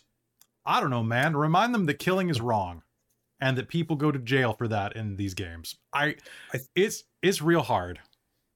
I, I think with this game, it's uh, um, so far it's uh, seemed to have a uh, somewhat heroic, uh, classic heroic bent to it. And I know I, I know some other games, you know, that you can kind of get away uh, a little bit more with uh, um, everyone being either morally gray or a little bit uh, like uh, there. But I, I think in this game, like it's uh, you should definitely like come into the game if you've got uh, people who want to play more um edgy kind of characters i guess for lack of a better word um sorry i'm not very fluent there but uh um, I Mm. mean, you can always have neutral characters and like nuanced characters, but I, it ultimately like this does seem like a very heroic campaign. Yeah, it and feels it that's feels important old to keep school. in mind when designing your characters. It's it's very old school with knights like being a very um common thing. Oh my god, I can't think of the word right now. Um but yes, it's a it's a very prolific. Nope. I don't know what I'm trying to say. Prolific. Prolific, yeah. Um that yeah, there is that sense of like duty in what is right. So yeah, having Yeah. um High fantasy, not murder hobo. Yep, that's right. yeah, yeah, Um, exactly. Silverglass 83 in the chat actually just brought up a good idea. Uh, so one of the DMs in the di- I actually know there was a, a Discord group for this. Link me and I'll join that and then spam it with all my stuff. Um, broke the shield apart and made it an amulet for each of the players. You could totally have it reforged into that. Um, it ha- it grants a total of a plus three armor bonus uh, when equipped. So three players could get a plus one to their armor from it. That sounds fair to me. Or Yeah. you can use it once a day for a reroll or something. That's something. a fantastic idea. That's a like- really good idea. And just for to- sentimental value too. Like Mhm. that's Yeah, awesome. each of them take a little piece of Ispin. Yeah, I think That's that's, a great that's idea. great. This is why we crowdsource this stuff. It's great. Okay. so, some quick point form here major NPCs and how to make them likable. Feel free to jump in if you have any other opinions on how we did it. Uh, Becklin. Make her polite, friendly, and reactive rather than active. Have her ask questions and have her listen to the answer before she responds. Have her be a good host and have her be inquisitive. Her whole thing is that she's an she's a retired knight who's basically an archaeologist and kind of like a caretaker, right? Um, use Thornwall Keep to show off her personality. It's neat, tidy, and inquisitive because of all the trenches that she's dug around looking for old artifacts. Nice, easy way to describe her. She's a f- source of stability, but she's still got a little bit of like that kind of cute, inquisitive nature about her. Okay? Cudgel. Cudgel is the opposite. Make her brash, make her abrasive, but amusingly and smirkingly salty. She asks questions, but then she talks over the answer. This is who she is as a person. But she's also friendly, and if she talks over you too much, she'll buy you around because she realizes that she might be talking too much. It's not going to stop her, but she'll be friendly. Okay? Oof, I feel personally. Personally attacked. Yeah, give her ADHD like us, and then we're done. Um, Darrett. Darrett is one of the harder ones here because the module wants you to have Darrett accompany you for later chapters. But the module literally says do whatever you need to make your players like Darrett. That will depend on your table. My suggestions is to make him competent but naive. He should be the guy that the D or pardon me, that the PCs know has their back and supports them in their efforts. He doesn't take the spotlight, but he helps them achieve their spotlights. Use him to offer advice and ideas, but maybe make him half wrong. Where he's like, The "We should go Keanu Reeves through-" helped too. Keanu Reeves helped, where he's just kind of just like, "Whoa, But young hey, how's- Keanu. young Keanu, where he's he's he's well intentioned, but he's only seeing like a portion of the picture. The beautiful thing about doing that is that if you use him to suggest half of the solution, the characters will be like, "That's an okay idea, but here's a better one." And then they take your idea and they make it better, which is actually what you were trying to get them to do in the first place. But now they feel like they accomplished the goal because they completed your sandwich or sentence or whatever. Okay? So a lot of a lot of being a dungeon master is magic tricks and lying to your friends. This is a nice easy one where you can prompt them. You can basically prime them with an idea through Dara where the players will feel like he's not dumb, he's just young and inexperienced, but they're a step ahead of him because they're real adventurers. Makes them feel cool, makes them like him because, hey, uh, when people like you, you like them. That's psychologically proven usually. I mean, you know, sometimes not, but you know, if people make you feel cool, you'll like them more. Also, be aware that Darrett has a lot of hit points. In the first battle, uh, he has four times as many hit points as the players, three times as many, quite a bit. He's got 52 hit points. That is a Baby lot. boy. Yeah, because he just uses the stats for a knight. So um, remember, he is the ideal character to go, I've got this. Go and take care of the important thing. If you need somebody to hold off some some dudes from a random encounter while the players go and fight the ogre, that's where he, that's what he's there for. He is there to be the shield. Ironically, the players have the shield. He is the shield. Um, I also had a question about other Kingfisher Festival ways, ways to flesh it out. Um, Darrett is a meat shield. You're absolutely right. Um, the Kingfisher Festival. A lot of people were asking, hey, how do we make the Kingfisher Festival better? Because all they have is a fishing contest. Here are some options you could throw in a pie eating contest, a drinking contest, a blind taste testing of pies or ales, uh, archery contest, wrestling contest, boxing, kissing booths, dunk booths, uh, which if you're not aware of those or you're outside of the US where they're very prevalent, basically it's a it's a platform you sit on and people throw balls at a, a target and if it goes down, it, whoosh, it dumps them in the water. The gnome could have invented it. It's not hard. Um, kissing booths, feats of strength, a limbo contest, tightrope walking or jugglers, um, a singing or dancing contest, a rap battle, also known in the Nordic countries as a flyting, where you rap battle insult each other in, in rhyme. If you have particularly performative players or theater kids, this is a great way to incorporate them. Okay. Um, carnival games, darts. Uh, you can throw darts at pig uh, pig bat balloons made out of pig bladders. Um, you can do ring toss. Uh, you can do something like that. Animal wrangling. Maybe you have to wrestle pigs. Maybe you have to catch chickens. Okay. You can do a foot race. The basic thing that I would suggest for this, set a DC for this around 14 to 16, depending on what event it is. If it's a particularly challenging thing, make it 16. If it's a pretty easy, 13, 14. And then, you know, have it be that the there's like one to three rounds of it. If the player succeeds on all three rounds, they win one to 10 steel coins or something of equivalent value. Do your best to make it fun. Feel free to give your players trinkets and junk from it everybody loves in Strixhaven a curriculum of chaos that you get plush stuffed animals as prizes. They have well, they do have a magical effect in that game, but that's not why we like them. We like them because we want a stuffed animal. Because we're really simple people and we're collecting goblin. We're goblins, right? We collect stuff. Okay. Yeah. Um, use the trinket table if needed.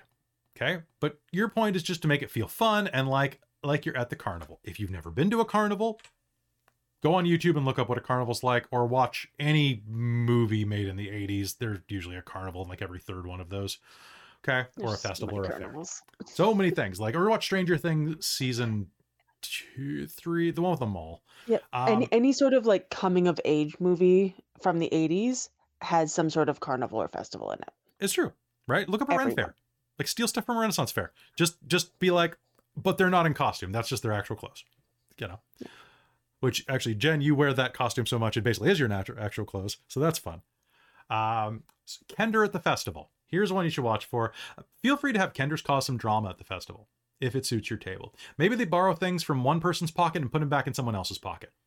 You know, an item from NPC A ends up in PC B's pocket. Okay. Just remember that if they get caught, there are Kender living in this town. They're probably not treated with too much hostility. It's kind of one of those things where you're like, oh, the raccoons are in the bird feeder again. Okay, hold on. I don't want to hurt the raccoon because I like the raccoons because they're cute. Spray bottle, just psst, psst. Spray bottle. Yeah, you spray bottle the Kender and move on, right? Um, okay, so that's what I have to say about the festival. Let's move on to the battle at High Hill. Okay, so as we're going into High Hill, encourage an atmosphere of camaraderie, of sportsmanship. Make sure that they know that they're getting watered down wine to go in, enough that they can get a little buzzed on it, that there's going to be food at the end of this and they should work it up. Maybe even encourage and say that there's a trophy if someone manages to do the best job of playing their role. You know, the person who serve the, the team that survives gets an extra portion of dessert or something like that.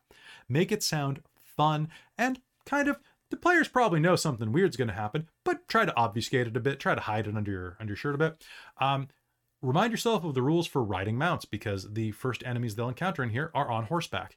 Uh, horseback is pretty pretty basic in the book, but it means that um, oh, the horses don't get any attacks unless they're on their own. Reread them real quick. Just make sure you're on top of horseback because otherwise it'll blindside you because you won't realize till you're midway through that, oh crap, there are horses. I hadn't thought about mounted combat.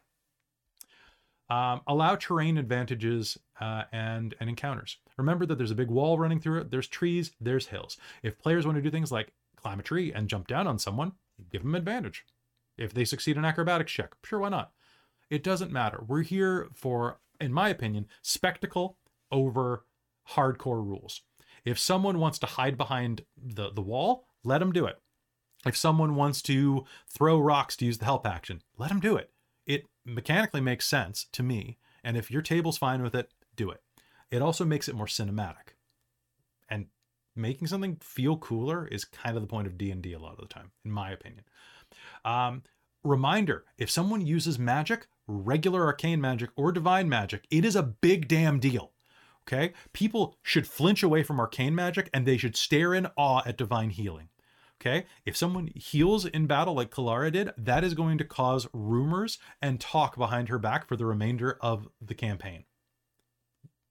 Possibly good stuff, but you know, a lot of did you see that? Oh my god. Right? Um also quick reminder, if someone's throwing magic, there is a good chance that the mercenaries might run there are probably a couple of mages in the mercenary in the mercenary group in the um uh in the the iron uh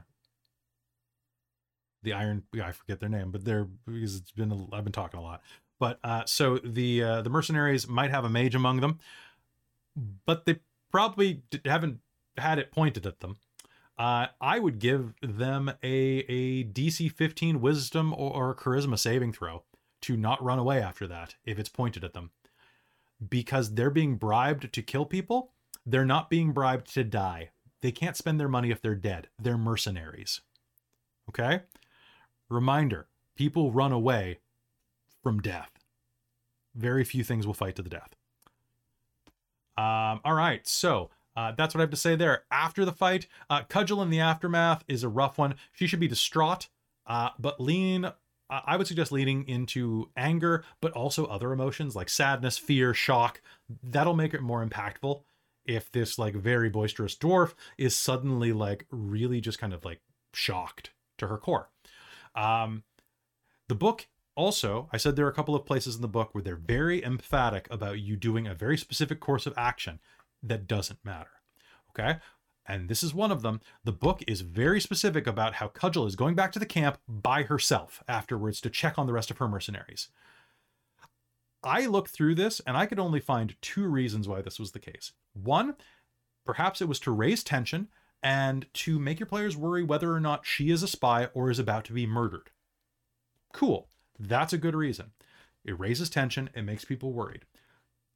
My second thought is the writers didn't want to write an extra section about going to the camp. I think it's a mix, to be honest, because I wouldn't have wanted to write that. It's extraneous and it would have added another 500 words to the book. That's about a two hour writing gig, maybe three hours to polish it. Yeah, that could be spent much better doing something else. So don't stress too much. If they go back to the camp, then it, it says kind of what happens to her there. Just wing it. Um, they go back. It's like, hey, what's going on here? Oh, yeah, some of them left and it was really weird, but the rest of us stayed here. And, uh, uh, we're all loyal. There you go. I would uh, definitely prepare for your party wanting to do that. Um, like yeah. have a backup plan for that because I think that uh, there were a couple of times, or at least some of us, who were probably going to try and sneak over there or like head over there anyway. So, um, yeah, you wanted to, and if I try and have some prep if I seem discombobulated in that moment, is because Christine was getting sick, and I could, I was like worried about her, and I'm like, guys, can we just do? Can we just? I'm just. I was very loudly throwing up in the bathroom. I was very unhappy and could barely breathe because I was throwing yeah. up so much. And the mic wasn't picking it up, but the walls aren't that thick here, so I was. It was loud enough that my brother in the downstairs of the house could hear me and came up to check because he thought I said it sounded like I was dying. Yep. You, she didn't die though. So- but did you die? I didn't. I was just miserable. Did All you right. die? But yeah, it, it's kind of why I started leaning on the dwarven honor thing because I'm like, "Mm, guys, we just gotta we gotta do the thing. even I must admit, veterans. I was listening to you guys on my phone on Twitch all through feeling miserably sick. It was a great distraction. And I was admittedly kind of going, for fuck's sake, guys, Kelly clearly doesn't want you to go there. Shut the fuck up and keep moving. even even Stop veteran hiding. e- everybody does the thing where they're like okay we've gotten 17 hints from the dm that we shouldn't do this it's going to need another eight the 18th or 19th one okay we understand well Are, are you're you on sure? your own Are you sure? really? Yeah. mm, I. I think, yeah, I think one of the things with a something that's a little bit more performative after you like make these ideas and just kind of like, like, oh, okay, we should do this. And it's just like, oh, okay, maybe this is not a good idea for this. How am I going? Like, trying to rationalize how I'm not going to do it now, and I, I stumble with that myself uh, quite a bit sometimes when uh, it's just like, oh, this might not be a good idea. Shit. All right. So uh, that's what I have to suggest for that. Let's pop into preparing for the invasion and the invasion, and then we'll take some Q and A. So the invasion. Um, my suggestions: don't let the PCs get too close to the Red Dragon army because they'll die. The book encourages this and basically says that when you get close to the Red Dragon army, some scouts will find you. They'll fight you. If you kill them, and you get any closer, another wave will come, and it's basically an infinite loop of respawning enemies because there are like a thousand guys there. Okay. And the module doesn't want you to die in the third game session. They want you to die in the 12th game session. Um, so, uh, when they get back to the town and they're like, hey, we need to leave, remind people that PCs, uh, they're, pardon me, remind the PCs that uh, people can't just leave their homes. And they won't leave their homes without evidence. There are also a lot of sick and injured people. Make it a conflict there. Okay. Also, remind them that people are stupid and won't believe obvious evidence until it's literally pointing a sword at their face. Uh, I would also remind you that uh, I'd like to suggest, at least, that suggesting things to your players is not a bad thing. A lot of games and a lot of game masters take exception with you providing suggestions to your players because the player should come up with all of the genius strategies themselves. The player does not have the same knowledge the character does. Period.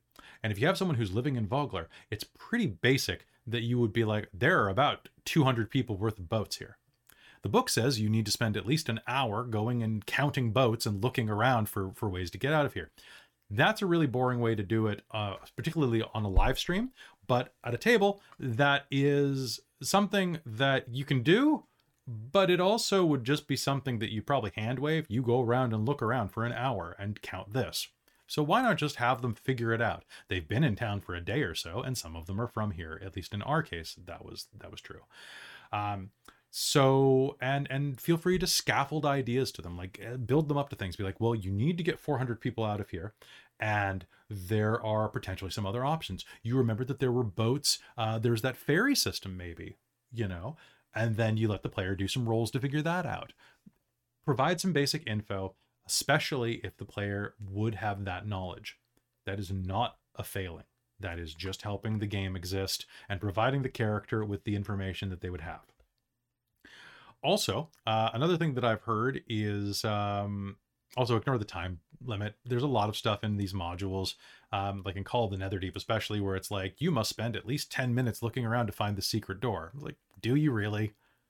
Do you really like what are you blowing sand into the cracks or something How Like, does that uh how does that uh, uh further the the game? Like, It- like what, what it is is like there's the scene the- from Fifth Element, where they spend a grueling amount of time figuring out that they need to use the element on the stones. It's like that. Pad out the the movie. you got to pad out the runtime you know because like Yeah. you're, you're getting as a dm you're getting paid by the minute right Oh yeah, exactly.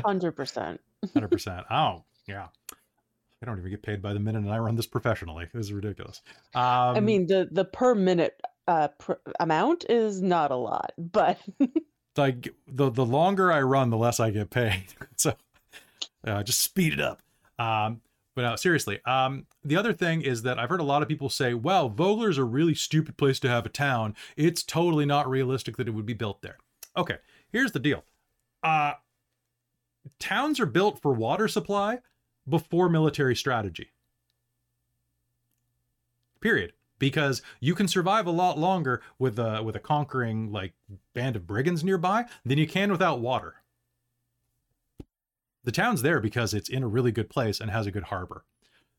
The fact that it has hills that slope down and is basically indefensible against a large army probably didn't cross their minds. They probably didn't think that anything more than a band of about 100 people, probably 50, probably 20, would ever try to raid the town when it was being built.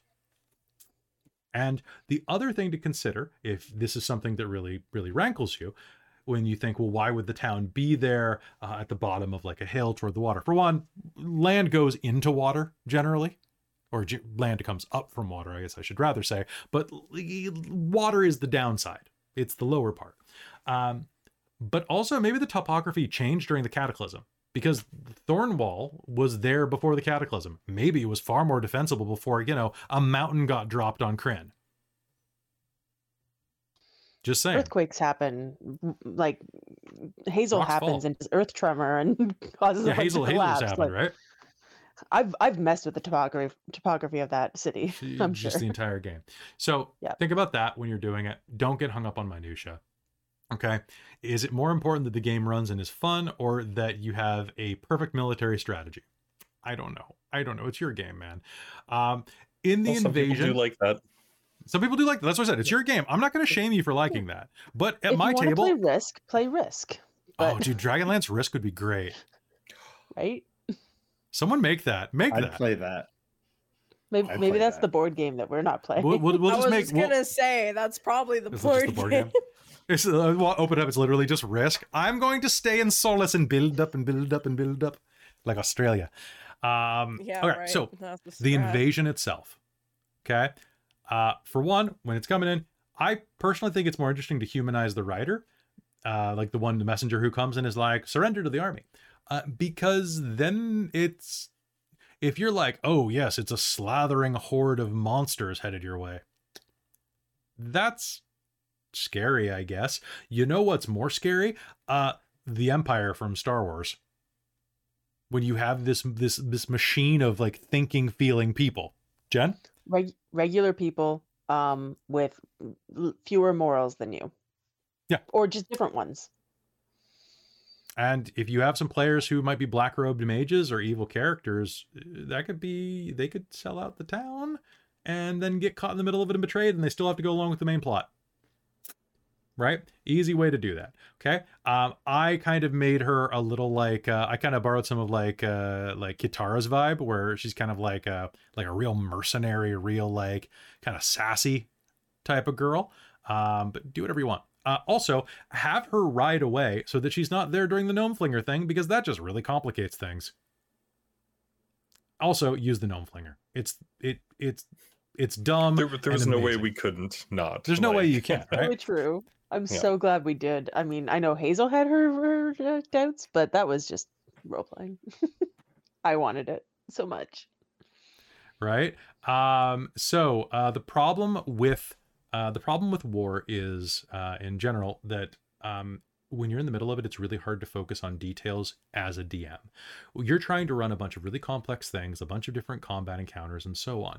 So when you're running the invasion what i strongly suggest is that you make a note and i wish i had done this. This is something that i look back on that scene and i was trying to do a bunch of stuff i was trying to get us done because robin apparently had covid and was looking really rough and i was trying to make sure that we all had fun but the game didn't go super late and still did because it was a hell of a game pick an initiative count five maybe ten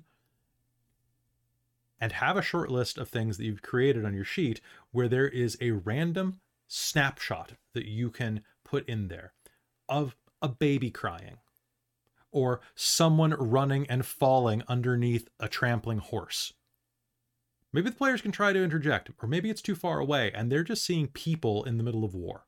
Don't go too in detail. The vaguer you are, the more memorable it might be. Okay?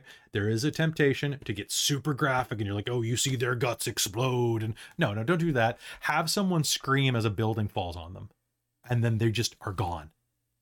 Have it be a named NPC. that you one of the people that was at the festival. Have it be someone that bought you a beer. They're running and then suddenly they're just gone. You never see them again. The body never shows up in the game again. That will haunt the players and it won't be super graphic. It's a little more meaningful if you do it that way. That's what I would suggest. I wish I would have done that.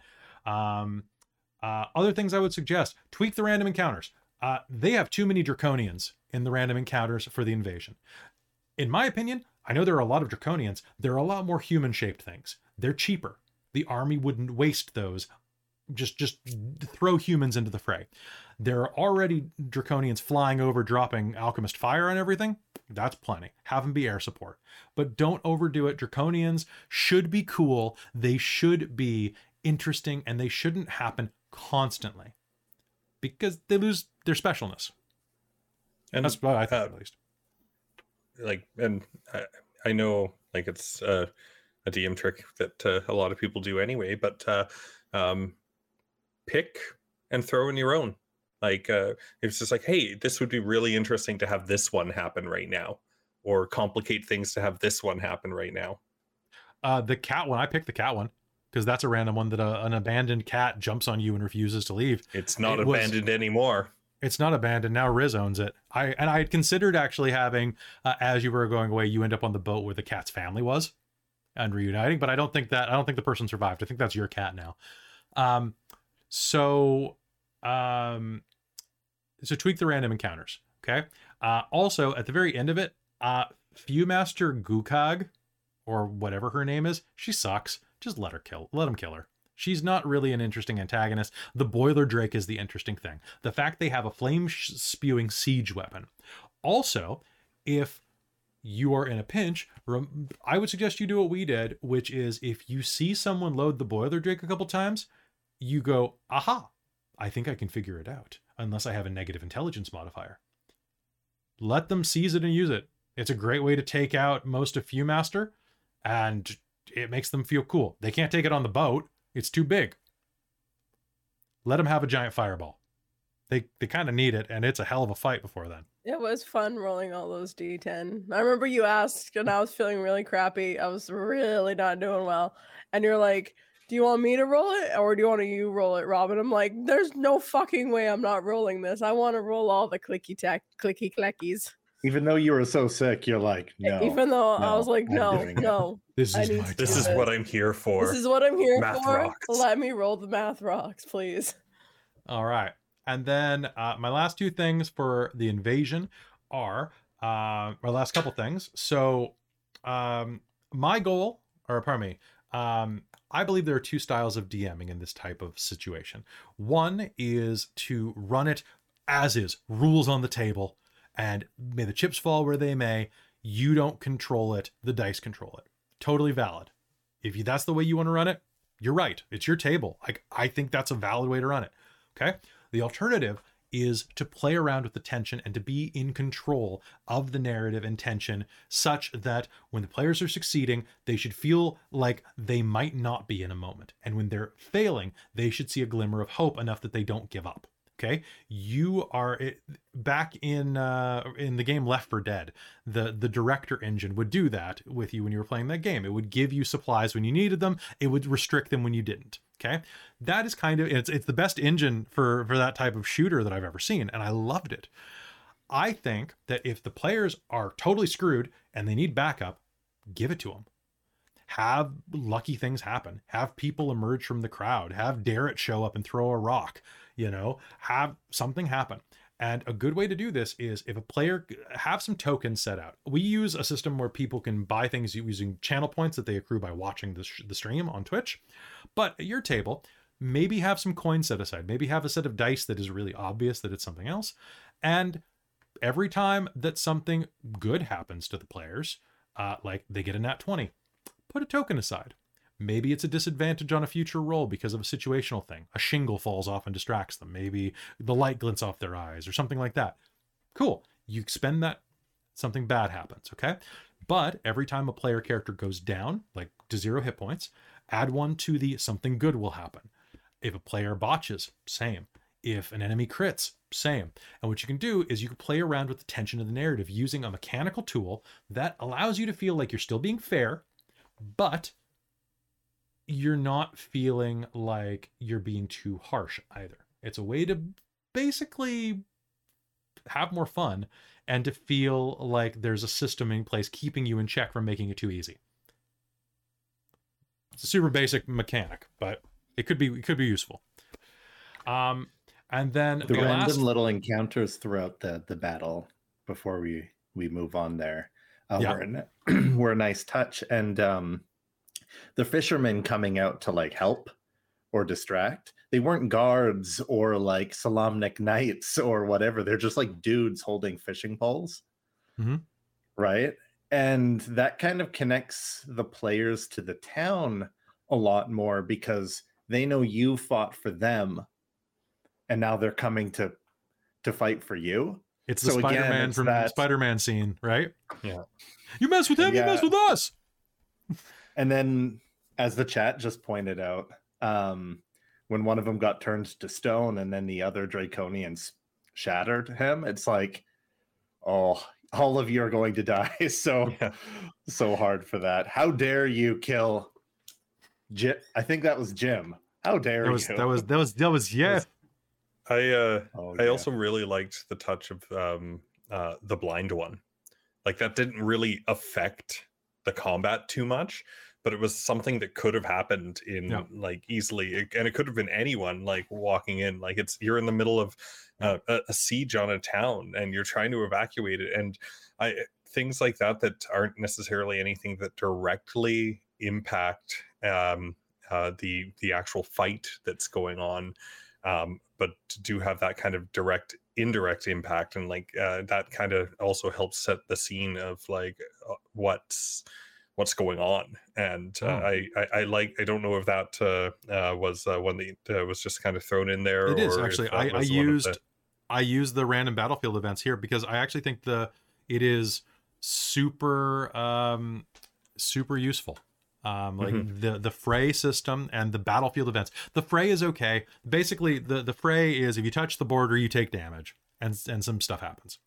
But the battlefield events are basically lair events. Like they're they're lair abilities that automatically go off at a random interval, Chris.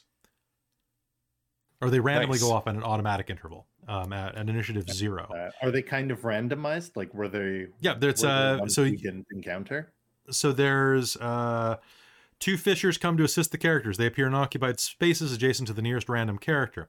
A blind Bozak Draconian with one hit point staggers into the fray. If killed, death throes go off.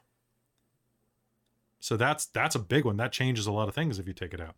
Uh, a draconian gliding overhead throws a fiery flask at one random character. That was about to happen, but you guys managed to succeed.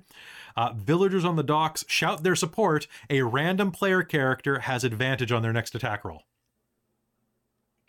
those I love those that. are those are all awesome like i i i i, I love i love that like that just kind of those little t- extra touches It, it's it fits the chaos of what is actually happening. Like when the Draconian came out, kind of just wandering around, his eyes slashed. I was like, "Wow, this is Saving Private Ryan stuff A right?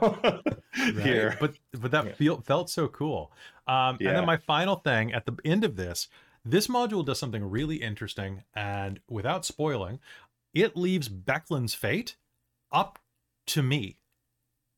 And it gives some options on here that completely change some of the other NPCs, like what they did that potentially led to her death through misaction or who knows, right? Or it could be that she's still alive. So I'm just wondering right now if I should set it up that Becklin's fate in our campaign should be tied to our Patreon subs. kind of like the Jason monster. Todd phone call from the 90s where it's like if you want Hmm. Robin to survive, you got well not this Robin. Um, but if you want uh, Jason Todd's Robin, you got to call Don't this say that 900 after number. COVID. oh my yeah, god yeah, I can say it now. Uh, so, folks, if you want Becklin to live, get us to 135 patrons by two weeks from now, and Becklin will live. 135? Should we say Should be five or ten more. What what are you at right now? We're at one th- one thirty, about to be one twenty nine. You think five, five, six more, or should we go ten more? I don't know. I don't know. If we get the other thing is I don't 50 want- more before the end of the, She comes back as the a Super Saiyan. she comes back with Ispin. Oh, Ooh. oh, Now it being Yeah. a ruse, that sounds like Ispin. Maybe, maybe, maybe. I mean, yeah, we did want specific things. The debt with this one, but- collectors were after me. I owed a lot of money to think this so, Islamic mob. my name, my name, my name is is Ip is Nipsey. My name is Nipsey uh, uh, Green Cloak. yeah, Ispin actually saved Becklin and like bring because he's a Highlander. He came back from the dead. Uh, okay, Right, so yeah. Jesus. let's let's hop into the questions from the chats now. So, uh, I- also I'll be serious about that. Like I haven't decided her fate, but if we get to uh, we'll say 100 and 135, 140, depending on how long it takes her to come back, um, I'll, I'll change her fate to to to save her if you want. I don't know. Uh, so hopping into this, let us say uh, Ross Arnold on the uh, Dragonlance Facebook group. Uh, thanks very much for the questions about the festival. I hope I answered that earlier. Grant Gould from YouTube was curious to hear what part of the preludes I like and which parts I don't like and what I would change. Hope that helped. Um, and good luck with your campaign. You're starting some of the early Vogler stuff, and uh, it feels like unneeded fluff. Um, it's really helpful in helping you anchor in the setting. So I, I hope you can streamline it to what makes your players feel like they're connected. But you can probably cut some of it out.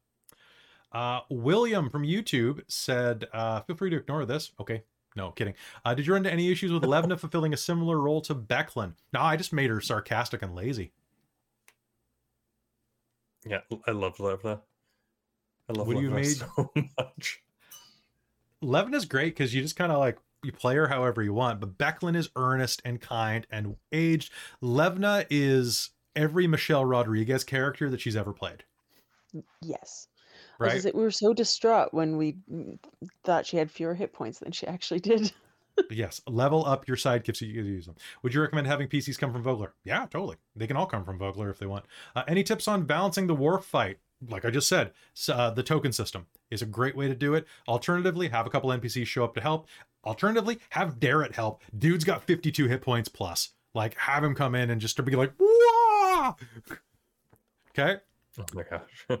Um, uh, let's see. Uh, having Cudgel and Becklin potentially die off stage. What are your feelings on that? I don't know. Tell me in the Patreon at patreon.com slash dorktales. Um, uh, that's from William. Uh, my feelings on that are um, I, I can take or leave Cudgel personally. I think Becklin's the one that makes, makes an impact on the players. But uh, it's mostly because Cudgel's just got a dumb name my opinion. Uh, Chandra Magic, more seriously, did you make up the various openers for the characters uh, or were they in the book? Why did you choose to do it that way if you made them up? Why did you change them from the book? Why did you change things if you did? I hope that makes sense. I customized it to the players, and when the players did something that didn't fit the module, I went with the players over the module because they're my friends. And the module and I are barely acquainted. In fact, the hard copy hasn't even shown up from Wizards yet. So I don't even know this module. We we have never met face to face with the one I bought. I had to buy it twice. God damn it! But I you better got the better cover. I did get the better cover, and I'm better get my refund. I'm Oh, so it's a mad different cover. because yeah. So I got the one with Lord Soth on the cover. And the one But, that uh, you're you Yeah. So uh, we will be giving if I do get the other one in the mail eventually, we will be giving it away as a prize during one of our extra lives. So uh, be sure to come and support charity. It's gonna be really good. Or we'll give it away during Dark X. It's is a good cover though. Um, okay, so from Random Equinox on our Discord, what did you like about the preludes? I liked all of them. Uh, I didn't like the, the the magic trials being so specific, but once you open it up, it was pretty good. And uh, what'd you change? I mentioned that. Uh, for the players, what's your favorite part of Dragonlance so far, and your favorite NPC? Oh. Oh, holy crap. I need. Oh. Darrett, Garrett. it's young been- Keanu Reeves, Squire Boy, great. I love it. Love it so much. I, I like Nice. Ispin. I like Ispin too because you designed it. yeah. Um, favorite part, I think, just the.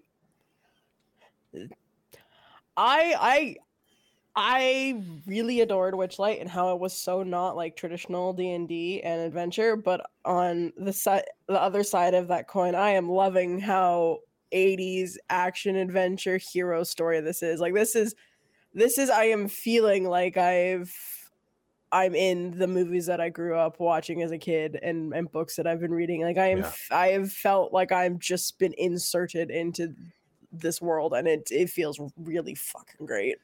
It, this uh, definitely hits me right in the nostalgia, like for for for a lot of that, and uh, I, I am really enjoying that aspect of it so much. And like, there's been so many different game styles that uh, we've done um, that have been like a little bit darker. Uh, well, I mean, war is always dark, but uh, um, that uh, some of the games that I've played and just have a little bit more like different sort of things, and it's nice to get back into that like kind of classic high fantasy kind of thing. And i i i I, love like the just it, it it feels kind of it's it's old and familiar but it's also new. Like it's a new uh, look at it. It's a new adventure. It's it's related to something that uh, i grew up on. And but it's also like a, a new and a different story that we get to play with within that world. And uh, um, so I, I really enjoyed uh, that aspect of it. And i'm having a blast with this game so far. I'm glad. Anybody else? Um, yeah. So yeah, I kind of along the same lines. I'm really enjoying the traditional feel of this game. Um, I'm enjoying, uh, as we said, spoiler warning, not dying. That was nice. That was Thank you, that was a close Clara. call. That Twice. was two close calls. um, uh, just so yeah, my hit points. Um, sorcerers, great. Uh, sorcerers acting like fighters, not always the best, but Yeah, um, it's how she's built and how I like her, so it's great. Built different. right? Who's your favorite Um, NPC? I don't know. I I like cudgel, cudgel. Um, but Mhm. that's a dwarven thing, so Yeah. eh. you just thought about her. Dwarf best. Best girl. Right. Yeah. Best dwarf. Um I I like um I like the douche nuggets because I like having someone to hate. Um I like Darrett. Um sometimes he gets on my nerves, but that's an in character thing too. So, you know, there's that. I like Ispin, but yeah. Okay. They all have their good points. Did anybody not say what their favorite part was? Or their favorite NPC? Did you say Cal? I said my favorite NPC. I never thought about favorite part. Something happened during I think it was session 3 or or 4 that I, I didn't really grasp readily at the beginning as I I found the character. Um, and I found I was method act like I was right in there and it was like doesn't want anyone to die not that he's cowardly or not that he's afraid of whatever, but like, what's the most important thing? It's not wealth, it's not power, it's not any of these things. How do I get as many good people to live and enjoy their their lives as possible? And getting so into that and method acting and and playing out the uh-oh, things are getting worse. Things are getting worse. Okay how can we help? Okay time is of the essence and and now we need to go to sleep. It was that that for me was the best kind of like scene when it was like uh-oh. We know these these bad guys are liars. They're not just going to come in and like you know use use the place as a fort for like a couple days and then move on we we got to go and that was the turning point when it was like okay oh shit is hitting the fan it's time for you guys to get a nap in True. All right. So, other questions that are here. Uh, Ink Goblin in the Discord asked uh, how uh, advice handling the squeeze of all the mini meetings and encounters in town because it's a very dense chapter with a lot of introductions to NPCs who may be important later. I would basically do what I said earlier. Um, have your cards separated and uh, try to make it regimented because they're kind of staggered in a way that if you breadcrumb or breadcrumb the players, um, they will kind of meet them in kind of a popcorn fashion, just like, oh, here's one, oh, here's one, oh, here's one as they go. Um, if you absolutely have to, uh, boil it down to the most important ones. Um, because Darrett will always show up. You don't have to make a big deal about Darrett. He can show up later. Um, but um, I mean, you could honestly probably do it without a couple of them, but just do your best to wing it. Give them a brief introduction if you have to. And you can do it with a hand wave at like, oh, you saw them at the funeral, if you really must. Um, and if you you absolutely must, you can cut some of the side NPC interactions. But I would suggest trying to give the full thing if your players are big into role playing. Um, so um, from Kiyama, um, make the town and NPCs more important and interesting. I hope I covered that earlier. Um, Adherent on the Discord would like to see me discuss homebrew changes, particularly regarding enemy death effects. Like I said, uh, DC 13 strength save to not lose your weapon in them. If you manage to free the weapon, 50% chance it's broken or in need of repairs. Uh, if you want a quick mechanical thing on that, a weapon that is broken or damaged, either uh, if you're using botches, botches on a one or a two, uh, or has disadvantage or you lower the damage dice by one type until it's fixed. Or you do something that I learned from Bob the World Builder, where you give the damage dice disadvantage. So if it's a d10, you roll the d10 twice, take the lower because it's blunt. These are a lot of mechanics that you can apply to your game that are pretty basic.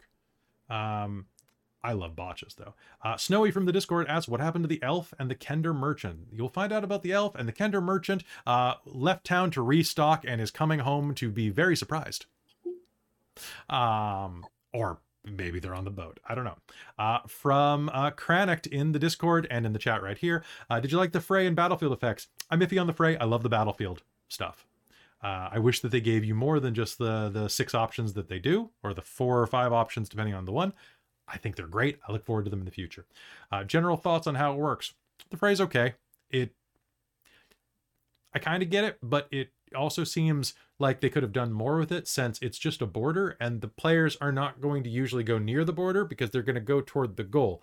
All it really does is put them in a cage match, which, all right, cool, that's fine. Uh, but there's usually a way out of the fray.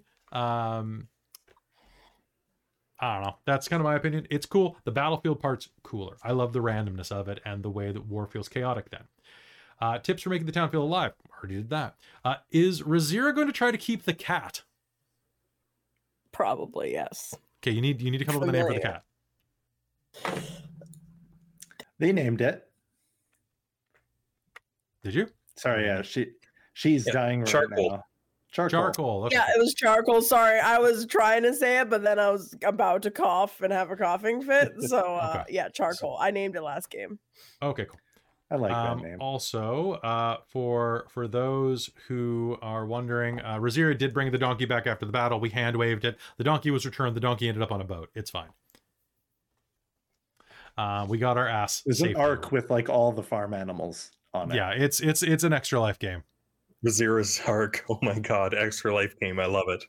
Yeah. Rizira's arc. It's it's called it's called the real ass of Vogler, and it's all about the donkey.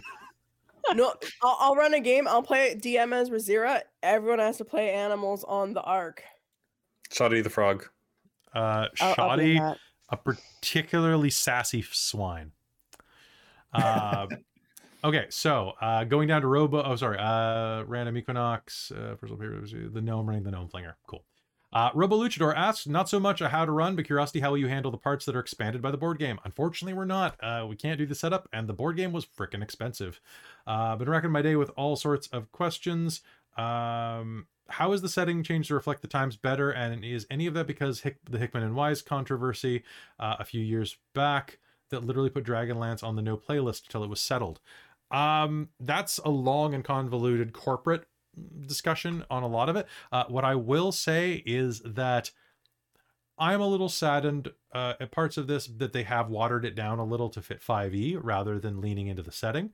Um, I think that's one of the problems with 5e from from Wizards of the Coast is that the setting is less important than the core mechanics a lot of the time. That they will they will lean toward uh, the the complete um, expanded rule set and ideas rather than like a customized world. but you can. Oh, thank you for all the subs. That's very wonderful. Who, who's that from? Oh, thank Braddox, you. thank you Yeah. so much. Holy crap, Braddox, Thank- you. Yeah, I think they just uh, subscribed them or uh, followed out 10 today too. Oh wow, thank you so much, Braddox. That's Yeah, that's during lovely. this thank so game much. Um, That's amazing. Yeah so yeah if you um so that's one of the things i would suggest there um knowing ape asks what do you do if your party already wants to murder Bakaris they will they they they will try not to let them and if they do kill him maybe he survives or maybe there's another he doesn't come back later players obviously he's not He has an eviler twin brother. yeah Bakaris the who other. takes over It's the precarious. Yeah. it's who Bar- takes precarious over everything and he's worse Every single time you say Bakaris, I keep thinking. That's right. One of our one of our patrons, Bricarius, and one of our friends of the channel. So here's the deal: if you kill him, then his older brother Bricarius comes back and vows vengeance. Right? that's There what we go. happens. So that's the oh rule. except that he's actually kind of a cool dude Ooh. no, I, I guarantee you, uh, this Bricarius is an evil uncle. Um, okay, so Self-insert uh, fanfiction. uh, Hermes on the uh, or Her- Hermes on the Facebook group says uh, we are preparing for evacuation. Interested in what tips you have for running that part of the chapter. I hope you I hope you found that useful. Scaffold and assist them figuring out solutions. You can make it complicated after they know what actions they can take, but the worst thing in a role playing game is when you feel like you have no options. When you feel because it makes you feel as a player like you're dumb or like you're lacking information give them the information let them figure it out make it complicated once they are progressing toward their goal but you know give them the goal. Uh from cal um you want to ask a question about should we do any scenes differently or other reactions to meeting the other pcs in character? What do you think cal? Do we Uh, kind of i only wanted to touch on it and maybe sure. other people said um i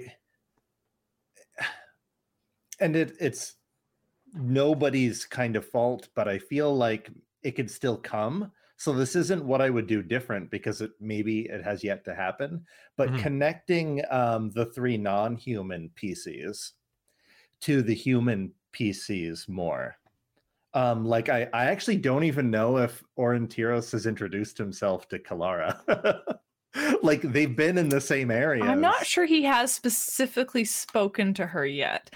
yeah. right and Kelara was busy i need to go back to work It's like- or oh i need to go um uh Like do medicine for the mercenary camp Like, Yeah, she, yeah. she was busy right Mhm. but Yeah. maybe there can be time to tie in the the PCs Yeah. kind of like how right away Aurontiros and Hazeal had that Mhm. connection in the tower. Mhm. Maybe there are going to be other moments where one on one we can find that that connection and I look Mhm. forward to to that. There's no forward to that. time limit on that, but that was Yeah. one of the things I wanted to talk about. It would it'd I be usually interesting. find I usually find that that does end up happening if the players Yeah. like kind of look Mhm. for those instances, like when Riz left, um, and then Hazeal was like, "I'm frustrated with the situation. I'm going to leave too. I'm going to go find Yeah. Riz." So that was Yeah. a decision I made out of character so that I could have that connection with Riz. Yeah, I, I, Yeah, I, that was great. I, uh. I, I feel like uh, um, like uh, um, that that's definitely something I want to do a little bit more of as well. Like I, I definitely feel like uh, I've got like um, most of everyone down except for that that one wizard, that one Mhm. weird dwarven wizard with their weird magic as well. And it's like, okay, like the strange elven magic just kind of freaks me out and whatnot. And there's the uh, like past uh, sort of like uh, uh, missed connection ish uh puppy love thing uh with Kelara. And then like Rizira is the bravest co- uh Kender the bravest kobold um I know but uh, She's I'm kind of like right? Why not both? Um and then in a trench coat. And uh, there's uh but uh, with Rizira I was just like I haven't actually talked with uh Rizira too much and I've loved that like Jen and I have had very similar ideas, like um, out of character, being like, "Oh, I want to talk to this guy next," or "I want to do this next." Mhm. But uh, I'm also kind of like, okay, Godfrey's a little like, hmm, hmm, I don't know about that one, and uh, and I, I, but I, I want to talk more with Rizira as well. Yeah. Yeah, and I think looking at it, part of what's happened is that because there's been a lot happening where we've been in the same space, it hasn't necessarily drifted that way because it's been happening around us. But also, what's happening is all the backstory connections are the ones that are being played right now. Hmm. And uh, I think that was the thing. You guys were the keeners. I was busy and wasn't sitting in the chat very much um, when we were developing this. So I actually, with Kelly suggested it, but uh, Chris and I developed that bit of backstory. So I had some connection to somebody else in the group before we started, Hmm. instead of just Yeah. being the local girl that you guys all met on the road. Yeah. Yeah, I'm fair. looking forward to whatever this next bit is because I feel like we're gonna have maybe a bit of time to uh to have some Well, of those. especially if we have to play it all being on the boats. Exactly. Yeah. Um, that's kind of some Welcome to enforced the Shadow of War. Look, they're dogs. time. Chapter four, puppies. Puppies. Um, Yeah, especially that conversation where it's like, okay, there's an elf that kind of know magic. They helped defend the town. There's a sorcerer here. And all of it, it would make sense for these characters, the these people, um, to kind of go off to the side and have a very Dragonlance moment where it's like, Kelara, what I witnessed on that battlefield, I had n- never dreamed I had seen. Blah blah blah. Something something mysterious. Uh, Either either that or That's a it'll just be good- thing of that's a good intro. you're an elf. Do you know magic healing? Levna is really, really hurt. I need help. Oh, that's Sort a good thing. opening. to yeah. drag you two over and just be like, all right, I need help here. It'd be. I wouldn't be opposed to it. Uh, we all kind of knew intrinsically, out of character, mm. that uh, the bard and the sorcerer shouldn't be healing people. With that, that was Mhm. never a conversation that had to really be be had. Um, but it would be a good point for potentially uh starting conversation on what we each can do. Yeah, because it's not like you know that we couldn't. You can heal. Oh no. I'm a Can- bloody village girl. I started healing like three days ago. Yeah, can other people heal? Like you know you couldn't, and then suddenly now that you one's can. got can a robe. everybody? That means she's a like a sorcerer. That's a I- Maybe yeah, she could a- heal. I brought like moonbeam down. That's like a healing thing, right? That, that's, That's a good. That's an Maybe interesting it just conversation. harms Yeah, evil. They were Ooh. obviously evil. punished by the moon. Oh my god. All right. So Now she just um, needs to win love by moonlight. it's true. You can fight evil by midnight. My work Okay, here is so- done. So last last things here. Uh, so uh, JView has a question regarding the uh, the boiler drake, the cannon dragon. Uh, since a number of them have seen it in action, would you allow the information to be transferred to other applications once they reach villages that might have to withstand it? I mean, knowing how a tank works doesn't stop it from shooting you. Um, so I- sure, right? Like they still have to stop the draconians that are manning it, right? So, um, Well, no, I think they're thinking like, um, like if we were like, hey, we found this weird thing, like, could we use it to pass on a town so they could buy it or make it as a potential defense mechanism? no, I would say feel like that that's knowing object of destruction more than a defensive. Well, yeah i maybe there's more chances to come across them and then use them. i think if you salvage them yes but i think like creating them from scratch that would be like if i told you how a gun works go make a gun that doesn't work you know Where's Um, Can you tell me how a tank works? yeah In Um, detail? y- yeah you you get a bunch of glass and you put water in it and then fish go in What kind of fish? i mean any type of fish really but What's if the pH of the water? It was, are you pretty- talking pretty good, like- fresh?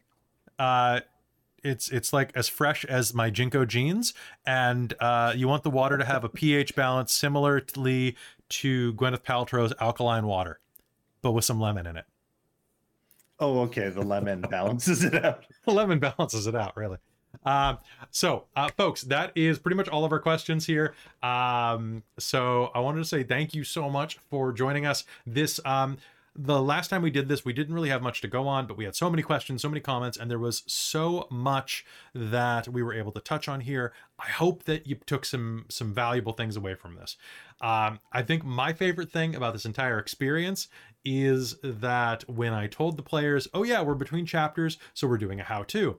And all of the players simultaneously went, oh, yes, of course, that's what we do. And then have not stopped complaining for a week, especially Chris, that we're doing this tonight instead of playing the game because he hmm. wants to hop back in so much. And as a dungeon master, as a storyteller, I'm there is no actually greater compliment. okay that this isn't counting. No, you're not. You hate it. I've I've been planning technocracy all week, so I haven't thought about Dragonlance. This is fair. All right, so folks, um, hey players, thank you so much for joining me for this how-to, for giving your opinions. Is there any last thing that you want to share with us before we before we log off? Are we or are we good to go? I think that's pretty good. Okay, there will be more dragons. There will be more lances in the times to come, or at least more drake spears. Hmm. I thought Lance was the guy buried by the rubble. in the Yeah, it was it was sad. It was sad. Let- Poor All right, so Lance. Um, folks, that is going to be it from us. If you want to be part of the Dork Tales community, I strongly suggest you go and join the Discord. Totally free. You can find the link in the description below if you're watching on YouTube or on Twitch. It's in our About Us. If you want to be more involved with Dork Tales or you want to help support the channel, though, I strongly, strongly encourage you to go save Becklin's life by joining the Patreon at patreon.com slash dorktales, where you get additional content, additional uh, rules and lores coming out for our homebrew settings. You also get um, access to uh, this month three additional games, I believe. Uh, next month, four or five additional games that are not broadcast for months and months and months. Uh, everything from Strixhaven, a curriculum of chaos, to Jen running a Mage of the Ascension technocracy game, um, and, and stuff zero like on that Sunday. and uh, session zero is on Sunday, uh, and then a special Dork Tales the podcast is coming out very soon. As soon as I have time to edit the damn thing, which is a satirical romp through a multiversal quagmire gumbo plane of reality that I think you'll really like. Um, it's a fantastic way to support the channel directly, and I would love it if you were there.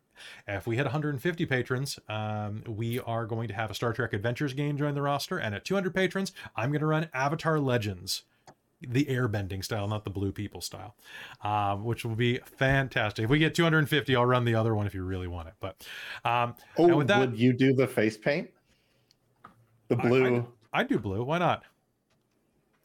Sure. If you will, I will. where nothing but like shells and beads and like the blue. I'm Okay, down. we'll talk about that. That's for the hot tub stream. Um, Oh right. And then uh, a couple of other Hot things that are coming stream. up. We'll talk later. A couple other things that are coming up on the channel that you need to be aware of is this Friday night, uh, we have a How to Run Pathfinder second edition stream. Uh, our good friend and teammate Way is going to teach myself, Robin, Cal, uh, Krista, and Kel how to run and play Pathfinder second edition. And then next Friday, we are going to be playing a session of Agents of Edgewatch and kind of getting a sense for the system. It's going to be fantastic uh, and I hope you join us. It's going to be right here on Twitch at 7 p.m. And on February 4th at 6 p.m. on that Saturday, we are having a very special baby shower here on the channel, a live baby shower for Chris and his partner Caitlin. And I guess and I guess your baby that's coming. So- Yeah, and and the the, the wee the wee dork First that's on the way. yep. So uh, that'll be uh, that sounds like it's going to be a lot of fun, and uh, I hope people can check that out. I hope you can too. Um, but thank you so much. If you want to support the channel directly, be sure to spend your Amazon Prime sub here on Twitch. Uh, subscribe if you're watching on YouTube. Give the video a like and join the Patreon like these fantastic patrons. Uh, I want to thank our world building patrons, Shulton and Jade, the maker of monsters, our divine patrons, uh, DM Michael Gray, and my mom, Jan. Hi, mom. Uh, my demonic patron, Precarious, who might show up as as uh, older brother uh, in one of your games. Uh, Tammy, the Forever Cleric, who is the wizard of the Patreon, and of course the High Council of Patrons, Taryn, the Traveler, Buddy Trizelta, Amberthist, Cubby Gummy, Raven with Baubles, Karasha Urquhart, Drew Thompson, Sergio, Chef Aladeth, Larouk, and Sorcerer Sanguine. You are all amazing, and um, running Dork Tales is a full time gig, so thank you so much for allowing these dreams to come true and for me to eat. I really do appreciate that because uh, it, it is helpful to me running games. But with that, we will see you next time here on Dragonlance next Wednesday night. Be safe, stay away from dragons and draconians, and don't and stick any lances. yeah, stay away from lances. Or stay away just people named Lance. All right. Good night, everybody. Dragonlance Shadow of the Dragon Queen is a Dork Tales production. It stars Chris Blogg as Godfrey Highvalor, Robin Holford as Rizira Moonbrush, Jen Peters as Hazeal Nightgranite, Christine Rattray as Kelara Vingard, and Kalin Vincent as Aurontiros. Its Dungeon Master is Kelly Clark. For a full list of music used in this episode, please check the show notes below. This episode also used music and sound effects from tabletopaudio.com. Tabletop Audio is one of the best resources that a role player can have. It has ambient sound effects, 10 minute loops, and plenty of things to bring additional ambience to your role playing experience. We're not sponsored by them, we just love them. Go visit them today and support them if you can. If you like what we do here, you can help us grow by becoming a patron at patreon.com slash dorktales. Speaking of which, I'd like to take a minute to thank all of our patrons at patreon.com slash dorktales, starting with our Patreon producers. Our world-building producer, Jade, the maker of monsters. Our divine producer, my mom, and I guess my stepdad, Bob. Our demonic producer, Precarious. Our fun, but evil, Funkle. We love you, Uncle Marty. Our wizard of the Patreon, Tammy the Forever Cleric. You're a wizard now, Tammy. Our princes of the Patreon, Taryn, the original Dorktales fangirl, Dustin, our time traveling buddy from 1977, Drizelta, aka James Bododge, Cubby Gummy, Amberthist, The Traveler, Raven with Baubles, Karasha Urquhart, Drew Thompson, Sergio, Chef Eladeth, Larouk, and Sorcerer Sanguine. Our level 10 heroes Nacro, the Straw Hat Devil, Hans H. Boundahoof, Professor Multiverse, Snowy323, Atom Bomb, Tabitha Rudkin, Chandra Magic, Prophet of Woe, Draconis Majers, Dodger Lakers fan, Jamal Cheatham, Renee Hayes, Spork Saber, Colin Son, Iron Warrior X, Danica Rising, Voidweaver, and Rufio our very important patrons who donate five or more dollars per month, an actual guinea pig, Dale Cope, the eternal student of life, Camille, who may be six possums in a trench coat, Evan, longtime listener, first time patron, Jason Tudor, the mayor of Icewind Dale, Krista Mitchell, the Siege FX engine, Rio, but without the OZ, Robin Holford, the wine master, United Adventure Company, SM Pace, Hillary, Matt Diaz, Eric and Amber, Evil, Tommy Kiyama Svensson, Olivia, Joe Abad, Red Monk, Stormshanks, Jacob, Random Equinox, Uncanny Kate, Dazed Apricot, Ray G, The Bong Master, David Ellis, Jeremy Smith, Lockgen, Slurm, Slouching Beast, Graham Rudkin, Frankenax, Paulachino, Chris Deeds, Malazing, Jacob Shinji McDonald, Laura Arasmith, Mashmakan, Just Andy, an Insomniac Veterinarian, Marcel, Loscrack and So Honorable, Bryn Hawker, Whistler, DM Shari, Gaming Hyperpanda, Stuart Tiffin, Ethereal Ashy, The Dixon 3, Owls, Bartold, KC, Eduardo Garcia, Tyler Saunders, David Carnan, Fally Pally, Waffle Rabbit, Eric of Norse Foundry, Robbie Dick, Parker Radborn, Caitlin Vinkel, Brandon Keene, Walter Manbeck, Diggy Diggy Blog, Marcos Olguin, Chris Kane, Braddockism, Stephen, Denise Atwood, Wolfgang, Nyla, Russell Christian, Shelley Garvin, Yosef, Stephen Malik, Game Hen, Panda Sior, and James G.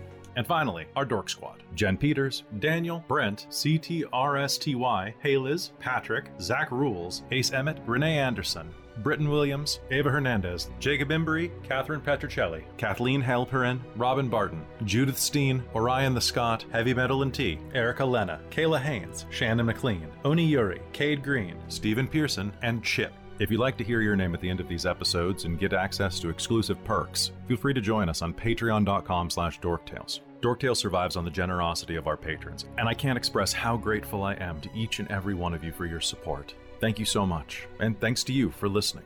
If you want to reach out, you can find us on the Dorktales Discord. We hope you join us, and we'll see you in the next episode.